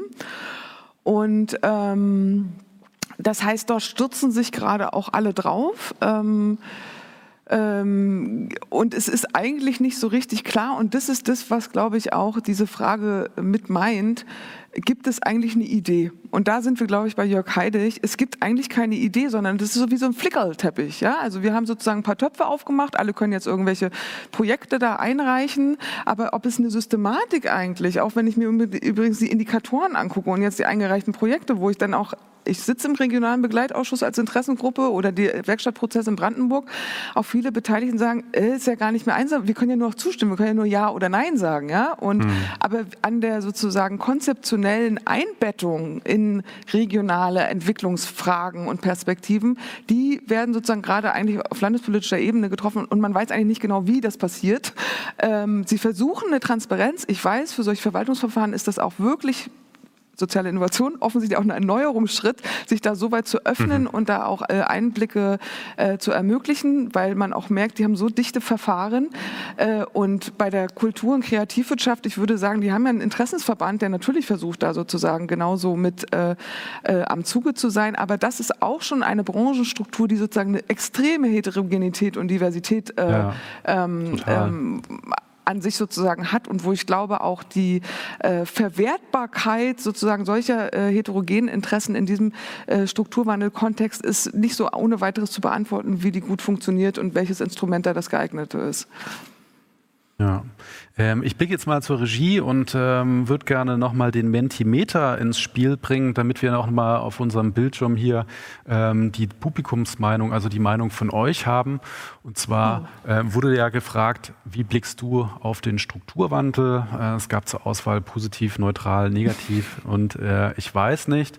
Und ähm, ja, ich denke, es ist für uns relativ ja, fast eindeutig kann man sagen. Also es hat zumindest niemand negativ äh, das betrachtet. Es haben acht Leute teilgenommen, oder? Das spricht gegen die 10 Prozent. genau, sind noch weniger. Ja, ähm, Frage noch, äh, das war die erste Frage. Die zweite Frage musste noch gestartet werden, nehme ich an. Genau, dann äh, lassen wir die auch gleich nochmal starten und ähm, blicken auf die Uhr. Wir haben jetzt schon ungefähr eine Dreiviertelstunde uns mit dem Thema, ähm, denke ich, schon sehr aus sehr vielen Perspektiven beschäftigt. Aber ich sehe, Markus, du hast da noch ein Anliegen. Ja, ich wollte tatsächlich zu diesem Stichwort Scheinbeteiligung noch mal was sagen. Ne? Also ich glaube, das passt immer noch, auch wenn schon, wenn schon eine Weile durch ist. Ähm, natürlich ist es relativ simpel, irgendwie sofort solche Begriffe rauszuholen.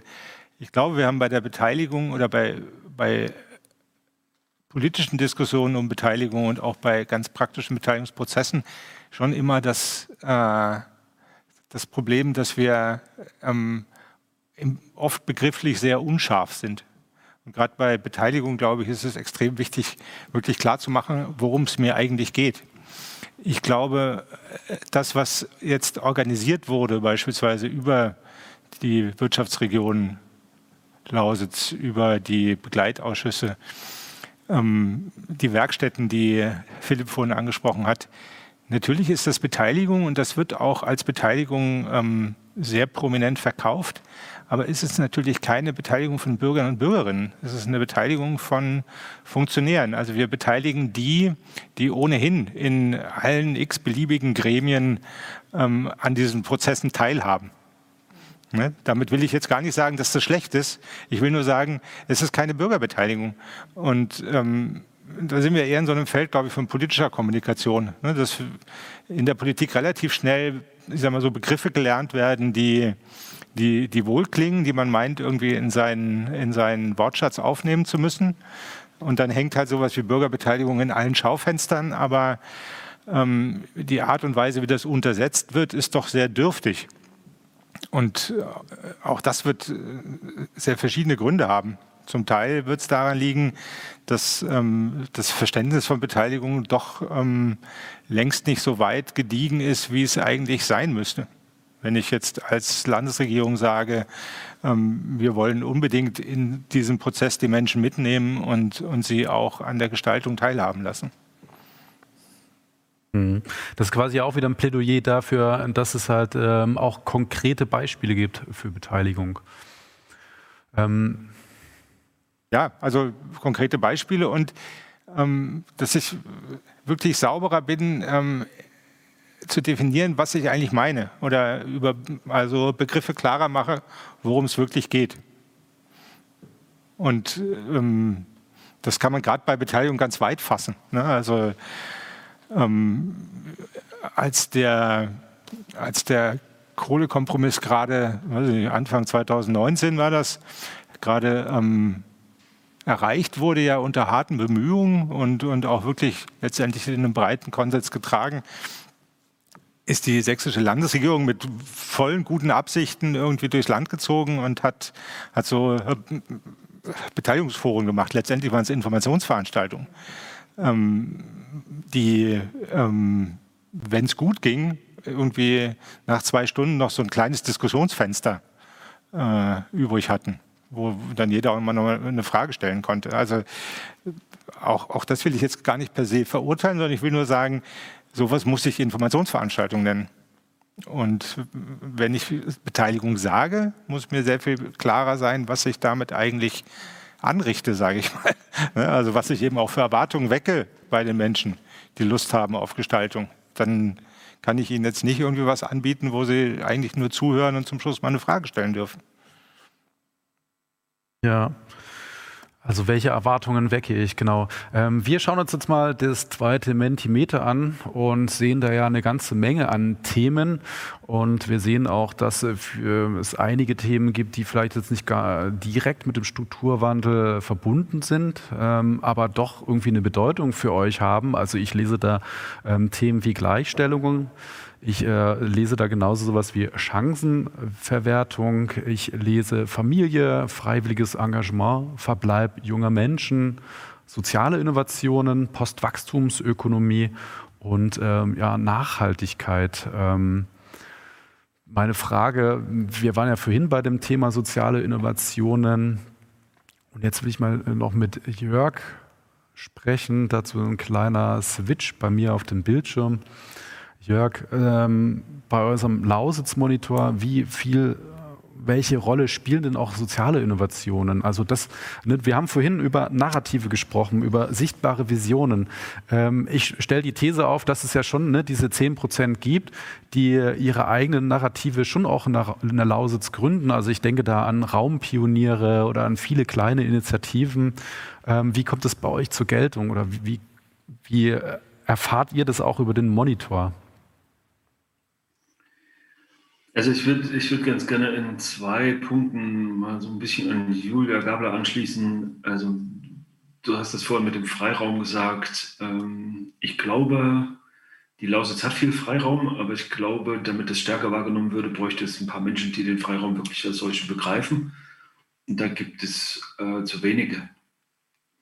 Das mag, ähm, das mag verschiedene Ursachen haben. Ich will mich da jetzt nicht so ganz äh, drüber auslassen. Äh, wenn man Initiative ergreifen will, muss man das muss man das auch irgendwo herhaben. Also da muss man sozusagen das auch gewohnt sein oder es irgendwo gelernt haben. Und ich denke, das ist nicht unbedingt ähm, die Kompetenz Nummer eins, die die jetzigen Bewohnerinnen und Bewohner haben. Also ne, Freiraum, Freiraum ist sozusagen was, was da ist, aber es gibt möglicherweise im Schnitt zu wenige Leute, die das, die das auch als Freiraum begreifen. Das ist vielleicht der, der, der allererste Satz äh, dazu. Ähm, der Lausitz-Monitor insgesamt äh, lässt, da, lässt da sozusagen eher verhaltene Schlüsse zu. Also ich sage mal, ich bin mal verhalten optimistisch äh, auf dem, vor dem Hintergrund, den ich da so selber bekomme. Also ich glaube, wir haben da drei Probleme. Äh, erstens, die Lausitz wird von ihren von ihrer Bevölkerung als traditionelle Region gesehen. Ähm, Werte wie Innovation, Digitalität, Wandlungsfreudigkeit, Experimentierfreudigkeit, das steht alles im einstelligen oder sehr, sehr niedrigen zweistelligen Prozentbereich. Wir haben über 60 Prozent Tradition, wir haben über 60 Prozent, es ist hier, es ist hier nett, es ist hier freundlich, es ist hier von mir aus auch familienfreundlich. Das sind so die hohen Werte, aber es ist Traditionalität, es ist Brauchtum. Und die ganzen, die ganzen wandlungsfreundlichen Werte werden von den eigenen Leuten nicht gesehen. Oder die Lausitz wird sehr, sehr wenig damit verbunden. Das ist, glaube ich, das erste Thema. Das äh, zweite Thema ist, wir haben unter denen, die sozusagen. Energie, man braucht Energie. sozusagen sehr, sehr wenige also, oder, oder eine relativ hohe Wegzugsbereitschaft. Das heißt, unter den bis 29-Jährigen reden wir davon 45 Prozent unter denen, die in Ausbildung sich befinden, reden wir da von fast zwei Dritteln. Das heißt, das ist jetzt nichts Neues, ne? also uns droht auch keine Abwanderungswelle, das ist was, was einfach Fakt ist und woran man, woran man sich, glaube ich, was die, was die Bevölkerung betrifft, gewöhnen muss.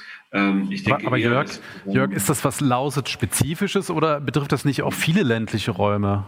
Nein, nein, nein, das bezieht sich, das bezieht sich auf, jede, auf jeden ländlichen Raum. Da gibt es also Regionen in, in, äh, in Deutschland verteilt, denen das ähnlich so geht. Äh, die Lausitz ist da nicht spezifisch. Äh, was, was dann wieder positiv stimmt, von, den, von, den, von denen, die weggehen, kommen ja auch ein paar wieder zurück. Das sind zwar nicht viele, das ist dann nur noch jeder vierte, positiv geschätzt vielleicht jede dritte oder jeder dritte. Das Problem dabei ist, und das ist das dritte, worauf ich aufmerksam machen will, und da bin ich sozusagen jetzt wieder bei Julia, das ist der zweite Punkt, wo ich bei ihr anknüpfen will. Wir haben bei diesem Lausitz-Monitor jetzt rausgekriegt, ähm, also da sind wir nicht die Ersten gewesen, sondern Julia war die Erste, die das sozusagen mal ein bisschen genauer untersucht hat. Aber wenn man sich die jüngeren Frauen mal anguckt, ähm, als, als, als Gruppe, als Zielgruppe, dann sieht man, dass die Wegzugsbereitschaft signifikant höher ist als bei den Männern. Von weitem ist der Anteil genauso. Aber wenn man sich genauer anguckt, dann sagen viel mehr Frauen als Männer, ich bin, ähm, ich werde sehr wahrscheinlich weggehen. Und es sagen viel weniger äh, Frauen als Männer, dass sie zurückkommen wollen. Und ich glaube, das, was die Region bietet und das, was gerade jüngere Frauen von ihrem Leben erwarten, das passt schlicht und ergreifend zu wenig zusammen. Und es hat auch viel mit der hier, das ist schon vorhin angeklungen, mit der hier gelebten Kultur, unter anderem in Unternehmen das hat viel mit der gelebten Kultur in Unternehmen und in der politischen Gewohnheit zu tun. Und wenn man sich mit Strukturwandelkommissionen oder solchen Gruppen, die dann über Projekte entscheidet, beschäftigt und sieht, okay, das Durchschnittsalter ist 60 und das äh, Durchschnittsgeschlecht ist mindestens männlich, dann ähm, haben wir sozusagen schon eine Überschrift auf dem Problem. Ähm, wobei ich das jetzt nicht so laut sagen will, weil man macht sich damit weder Freunde noch äh, friedliche Abende. Aber, das, aber das, aber heißt, das ist das, worüber wir eigentlich reden müssten und wo es eigentlich einen Kulturwandel bedürft. Ich habe das selber lange nicht so scharf gesehen, aber nach meinen letzten Zahlen muss ich sagen, einfach nur drei Striche unter das, was Julia vor ein paar Jahren schon gesagt hat und noch ein paar Ausrufezeichen hinten dran. Das ist dramatischer und, und, und viel schärfer, als ich es gedacht hätte. Dann würde ich auch gleich überleiten ähm, zu Julia. Das heißt also, Gleichstellung ist definitiv auch ein Thema und wir müssen da ne, mit deinen Worten auch in den Organisationen schauen, dass sich äh, Hierarchien und Strukturen verändern. Ja, äh, also äh, danke erstmal, äh, Jörg, auch nochmal für die Blumen. Äh, und gleichzeitig ist dieses gleichstellungspolitische Thema natürlich ein schwieriges, eben in diesen, so wie du es auch gerade skizziert hast, äh, kulturellen Landschaften äh, der Lausitz. Und ähm, und trotzdem, wir haben ein Netzwerk Effi Kraft damals im Fortgang sozusagen unserer äh, Studie entwickelt. Ähm, wir haben äh, da auch viel Zuspruch. Wir sind jetzt mit den Gleichstellungsbeauftragten der Lausitz auch in einem Bündnisprozess, wo es darum geht, auch die Frage des, wie geht das eigentlich geschlechtergerecht sozusagen Strukturwandel, also diese Perspektive, auch geschlechtersensible Maßnahmen zu entwickeln, mit in diesen Strukturwandel zu integrieren. Diese Chance, wie Philipp ja auch am Anfang gesagt hat, ähm, auch wahrzunehmen, auch in dieser Hinsicht sozusagen diese Innovationsstärke zu betreiben, wobei man ja vorsichtig sagt, man das eigentlich als Innovationsprozess für die ländlichen Regionen ist es, wäre es ein Innovationsprozess. Also in städtischen äh, Communities ist das natürlich gang und gäbe. Äh, das Spannende aber finde ich auch für mich sowohl aus der soziologischen Perspektive auch als auch, als, äh, auch aus der aktivistischen Perspektive ist, dass ich darin sozusagen nämlich nicht nur etwas sehe, wo wir gleichstellungspolitische, feministische Projekte jetzt irgendwie hier initiieren, sondern wo es genau darum geht, dass was, äh, wo, wo ich uns alle sozusagen auch wiederfinde, dass wir eine, eine gesellschaftliche ähm, sozusagen das Thema auch nutzen, um diesen gesellschaftlichen Konsens zu produzieren, äh, der in dieser Region zum einen durch den Aufschrei, oh Gott, die Frauen gehen alle wieder weg, ja, gab es jetzt beide sowohl in der Lausitzer Rundschau am Wochenende wie auch in der Sächsischen Zeitung, großen Themenschwerpunkt dazu. Äh, und ist das sozusagen ein Mindset-Problem? Wir haben in der Region eben die Gruppen, die tatsächlich auch tradiertere Verständnisse haben, konservativere Verständnisse und äh, gleichzeitig aber auch sichtbare Gruppen, die sich für Vielfaltsthemen und Diversity-Themen äh, einsetzen einsetzen. Und wie kann es uns hier eigentlich gelingen? Und ich finde, dafür sind ist die Lausitz eigentlich auch sozusagen sowas wie so ein Brennglas zu unserem auch gesellschaftspolitischen mhm. Spagat. Äh, wie können wir die eigentlich moderativ sozusagen zusammenbringen und nicht nur sozusagen, nee, ihr macht das nicht und ihr macht jenes nichts.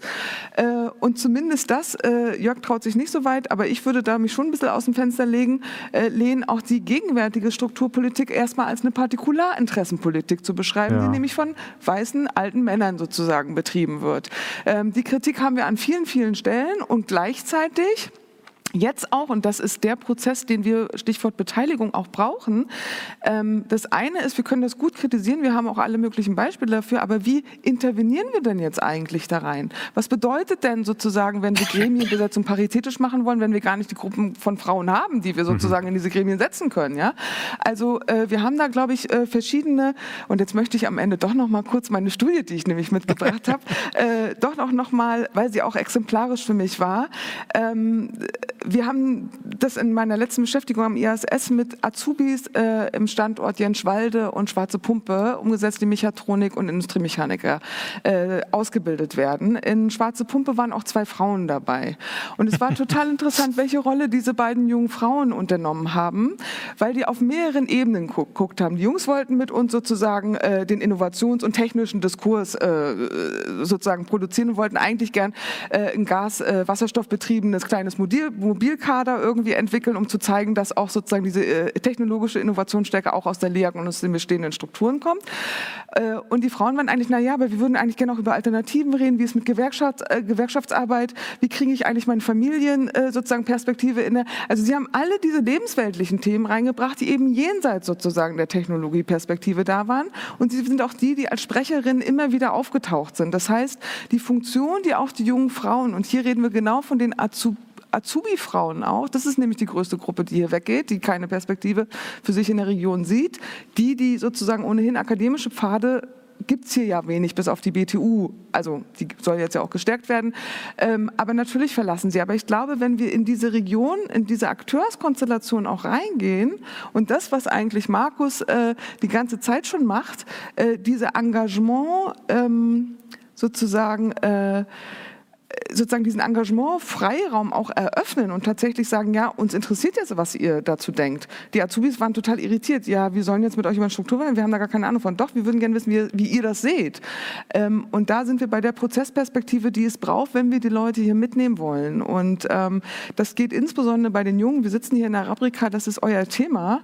Äh, wie kommen wir sozusagen äh, da zusammen, um diese gesellschaftlich relevanten Zukunftsthemen auch gemeinsam miteinander zu sprechen? Ich glaube, es hat so eine Form von aufsuchender Qualität, die es zunächst braucht.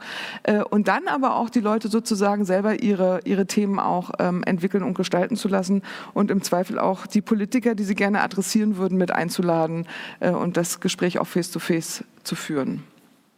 Das ist, finde ich, ein sehr gutes äh, Stichwort. Danke, Julia. Denn äh, im ganzen Landkreis gibt es ja, ja ähm, viele soziokulturelle Zentren. Ich denke zum Beispiel da auch an Weißwasser, an das Telux weiß, was ja auch eine Stadt, die sehr, sehr stark äh, mit dem Strukturwandel seit 1990 äh, zu tun hat. Und Telux ist auch so ein bisschen sinnbildlich. Ne? Es ist äh, quasi einem alten Standort der Glasindustrie und jetzt äh, so ein soziokultureller Ort. Oder auch hier, hier befinden wir uns ja in einem alten Waggonbauwerk und ähm, sind jetzt da dran, eben auch eure Stimme da zu hören. Ähm, mit Blick auf die Uhr, ähm, denke ich, haben wir jetzt äh, ja auch sehr, sehr viele Perspektiven ähm, eingeholt. Also ich habe mir relativ viele Notizen gemacht. Wir haben äh, über ein Governance-Modell gesprochen. Wir haben sehr viel und sehr ausführlich über Mitgestaltung, auch über Enttäuschung gesprochen. Ich habe mir da notiert, dass es sehr, sehr wichtig ist, dass wir da eine konkrete Beteiligung brauchen zu konkreten Fragen.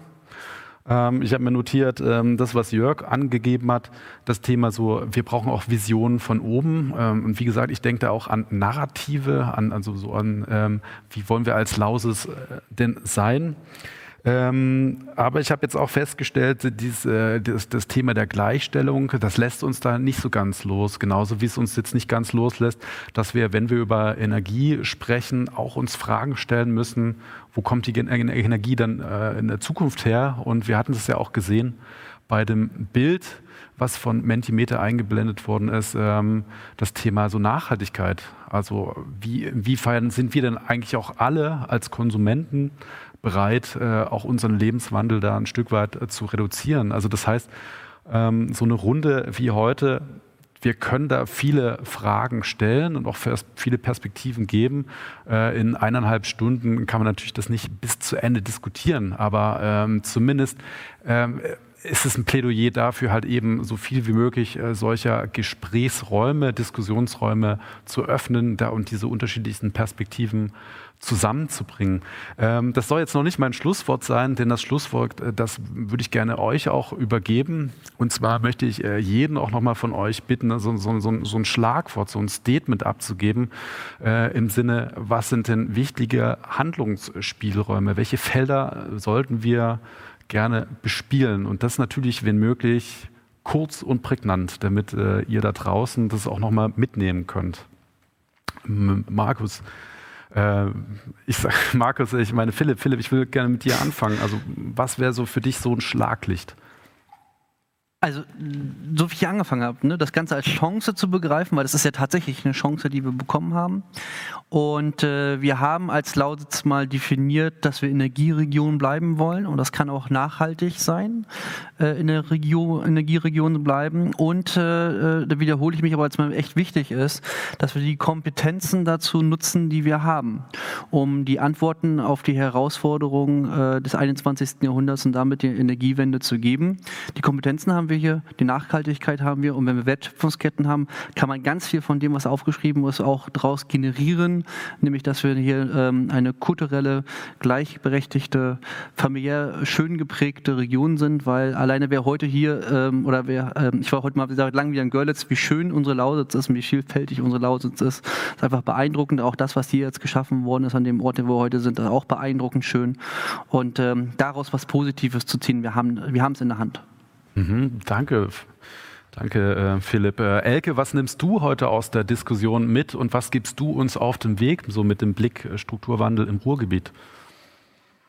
Ähm, also ich glaube, was, was äh, mein Plädoyer ja war, das kann ich nur noch mal wiederholen, Politik fällt übergreifend agieren. Ähm, wir haben viel über Technologi äh, Technolo technologische Innovation gesprochen und soziale Innovation. Ich glaube, es geht nur beides zusammen. Es muss beides zusammen gedacht werden. Man kann nicht nur in das eine oder das andere investieren, sondern man muss es beides äh, denken. Und was, glaube ich, ganz, ganz wichtig ist, Strukturwandel braucht Zeit.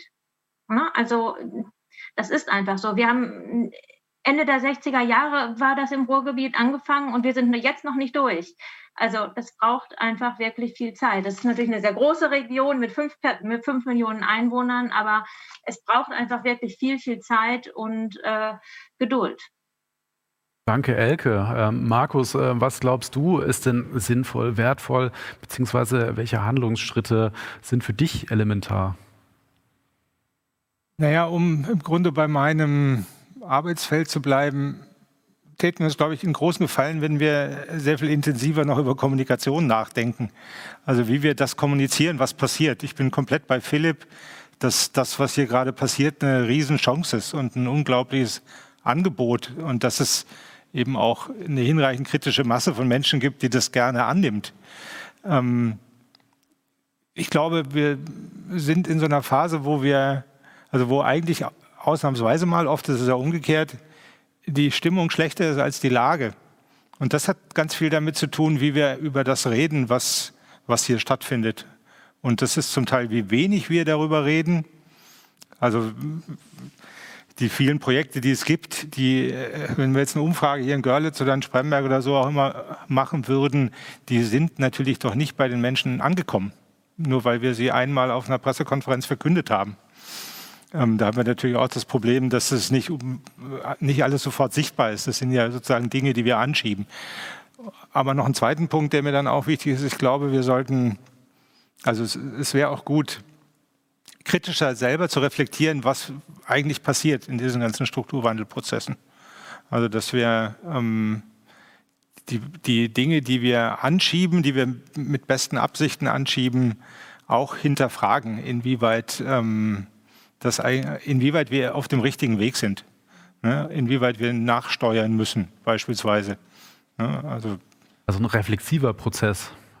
Natürlich. Ne, also natürlich ist es ein flexibler Prozess und ähm, ich habe ja sowohl politisch als auch als jeder Einzelne jederzeit die Möglichkeit, andere Entscheidungen zu treffen oder, ja. oder Dinge zu verändern. Ne? Und ja. ich glaube, das gilt genauso für Förderkulissen, die ich erweitern kann, wenn ich verstehe, wir haben verschiedene Felder gar nicht im Blick. Ne? Wie aber auch mein eigenes Handeln, das sich eben auch verändert mit, den, mit der Veränderung der Rahmenbedingungen. Mhm.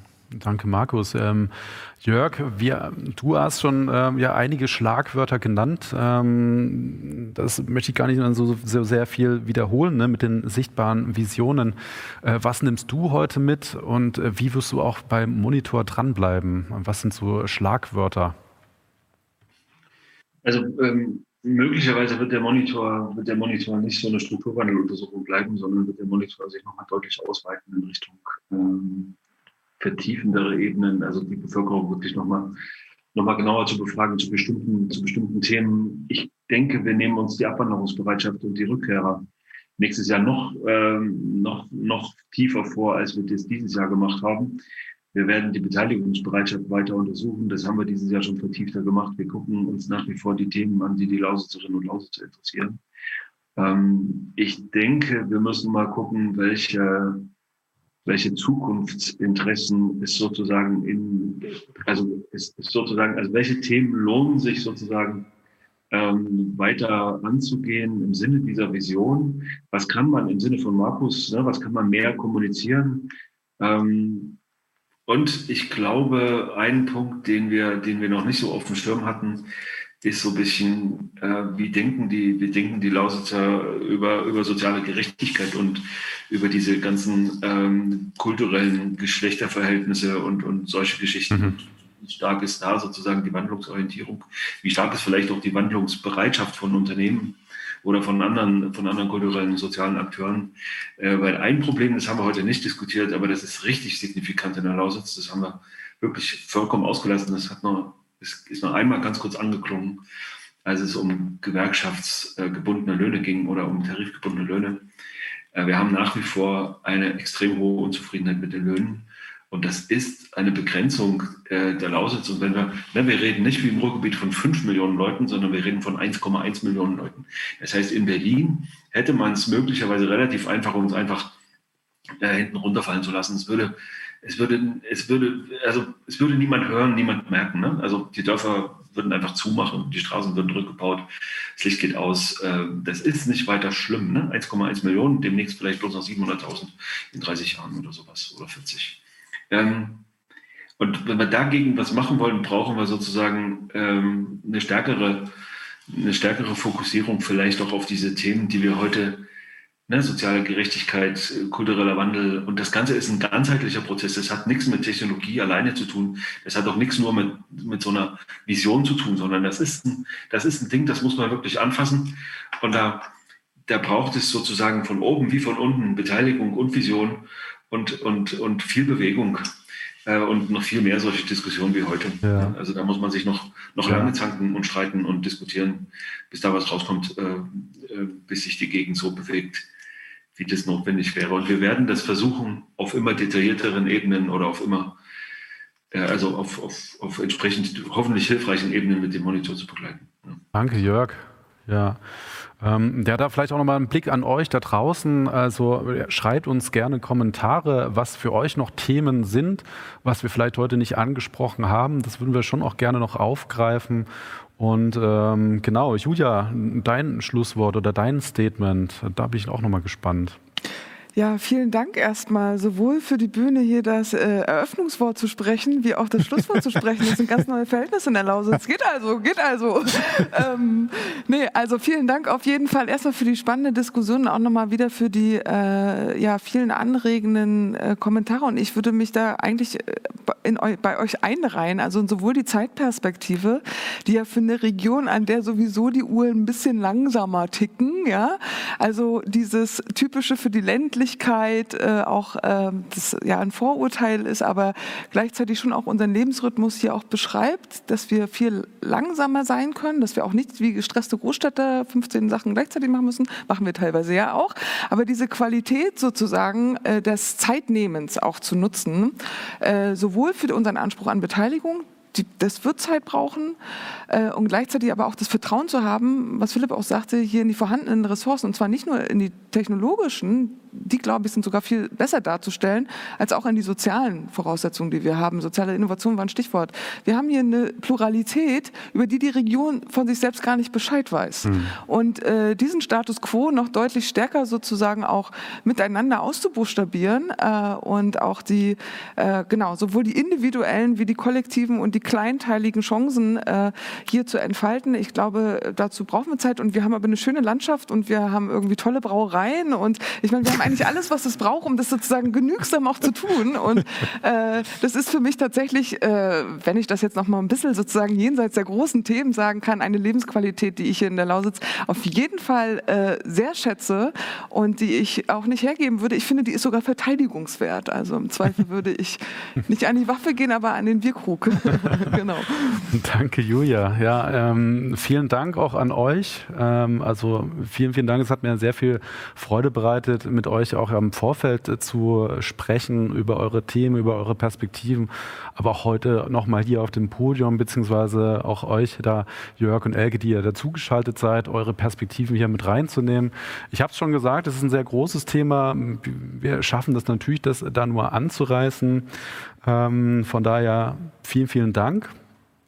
Und ähm, natürlich auch ein Danke an die Menschen, die von der Organisation das Ganze auch betreuen, da also Markus und Pauline, aber auch die Technik, also ne, egal ob das jetzt hybrid ist, äh, in Online oder in Präsenz, die Technik muss klappen und dafür ein großes Lob auch an Robert und an Flo. Und natürlich ein Dankeschön an euch da draußen, die ihr ähm, Fragen gestellt habt, die Kommentare dargelassen habt, ähm, die auch auf unsere Umfragetools eingegangen seid. Ich weiß, ich habe nicht alle Fragen hier stellen können. Das tut mir auch leid, das äh, ist mir bewusst. Ähm, dennoch ein Danke auch an euch da draußen und natürlich nochmal der Hinweis, ähm, auch bald gibt es in der Raprika wieder die Möglichkeit, sich real zu treffen. Ich spreche da insbesondere die Kulturkneipe Lüders an. Da wird es so sein, dass am Mittwoch, Freitag und Samstag jeweils so ab 18 Uhr die Möglichkeit besteht, sich wieder live zu treffen in unserem ähm, Biergarten, natürlich unter den Hygienebedingungen.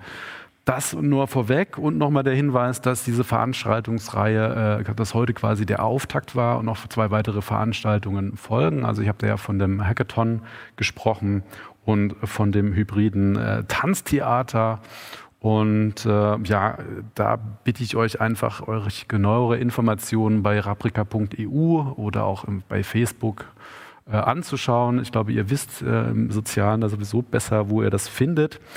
Wir haben für euch jetzt noch ein ganz kleines Gimmick, was wir uns noch reinstellen wollen in den Chat. Das könnt ihr gerne mal ausprobieren zum Thema nochmal Eisberg. Und ansonsten ja, wünsche euch allen, den Gästen, äh, der Orga und äh, euch da draußen noch einen angenehmen Abend. Und ja, lasst gerne noch irgendwie einen Kommentar da, damit wir vielleicht auch noch ein Feedback haben, wie es war. Ansonsten, ja, auf Wiedersehen. Und vielen Dank an Daniel für die gute Moderation und Vorbereitung. Sehr schön, genau. Danke. vielen Dank.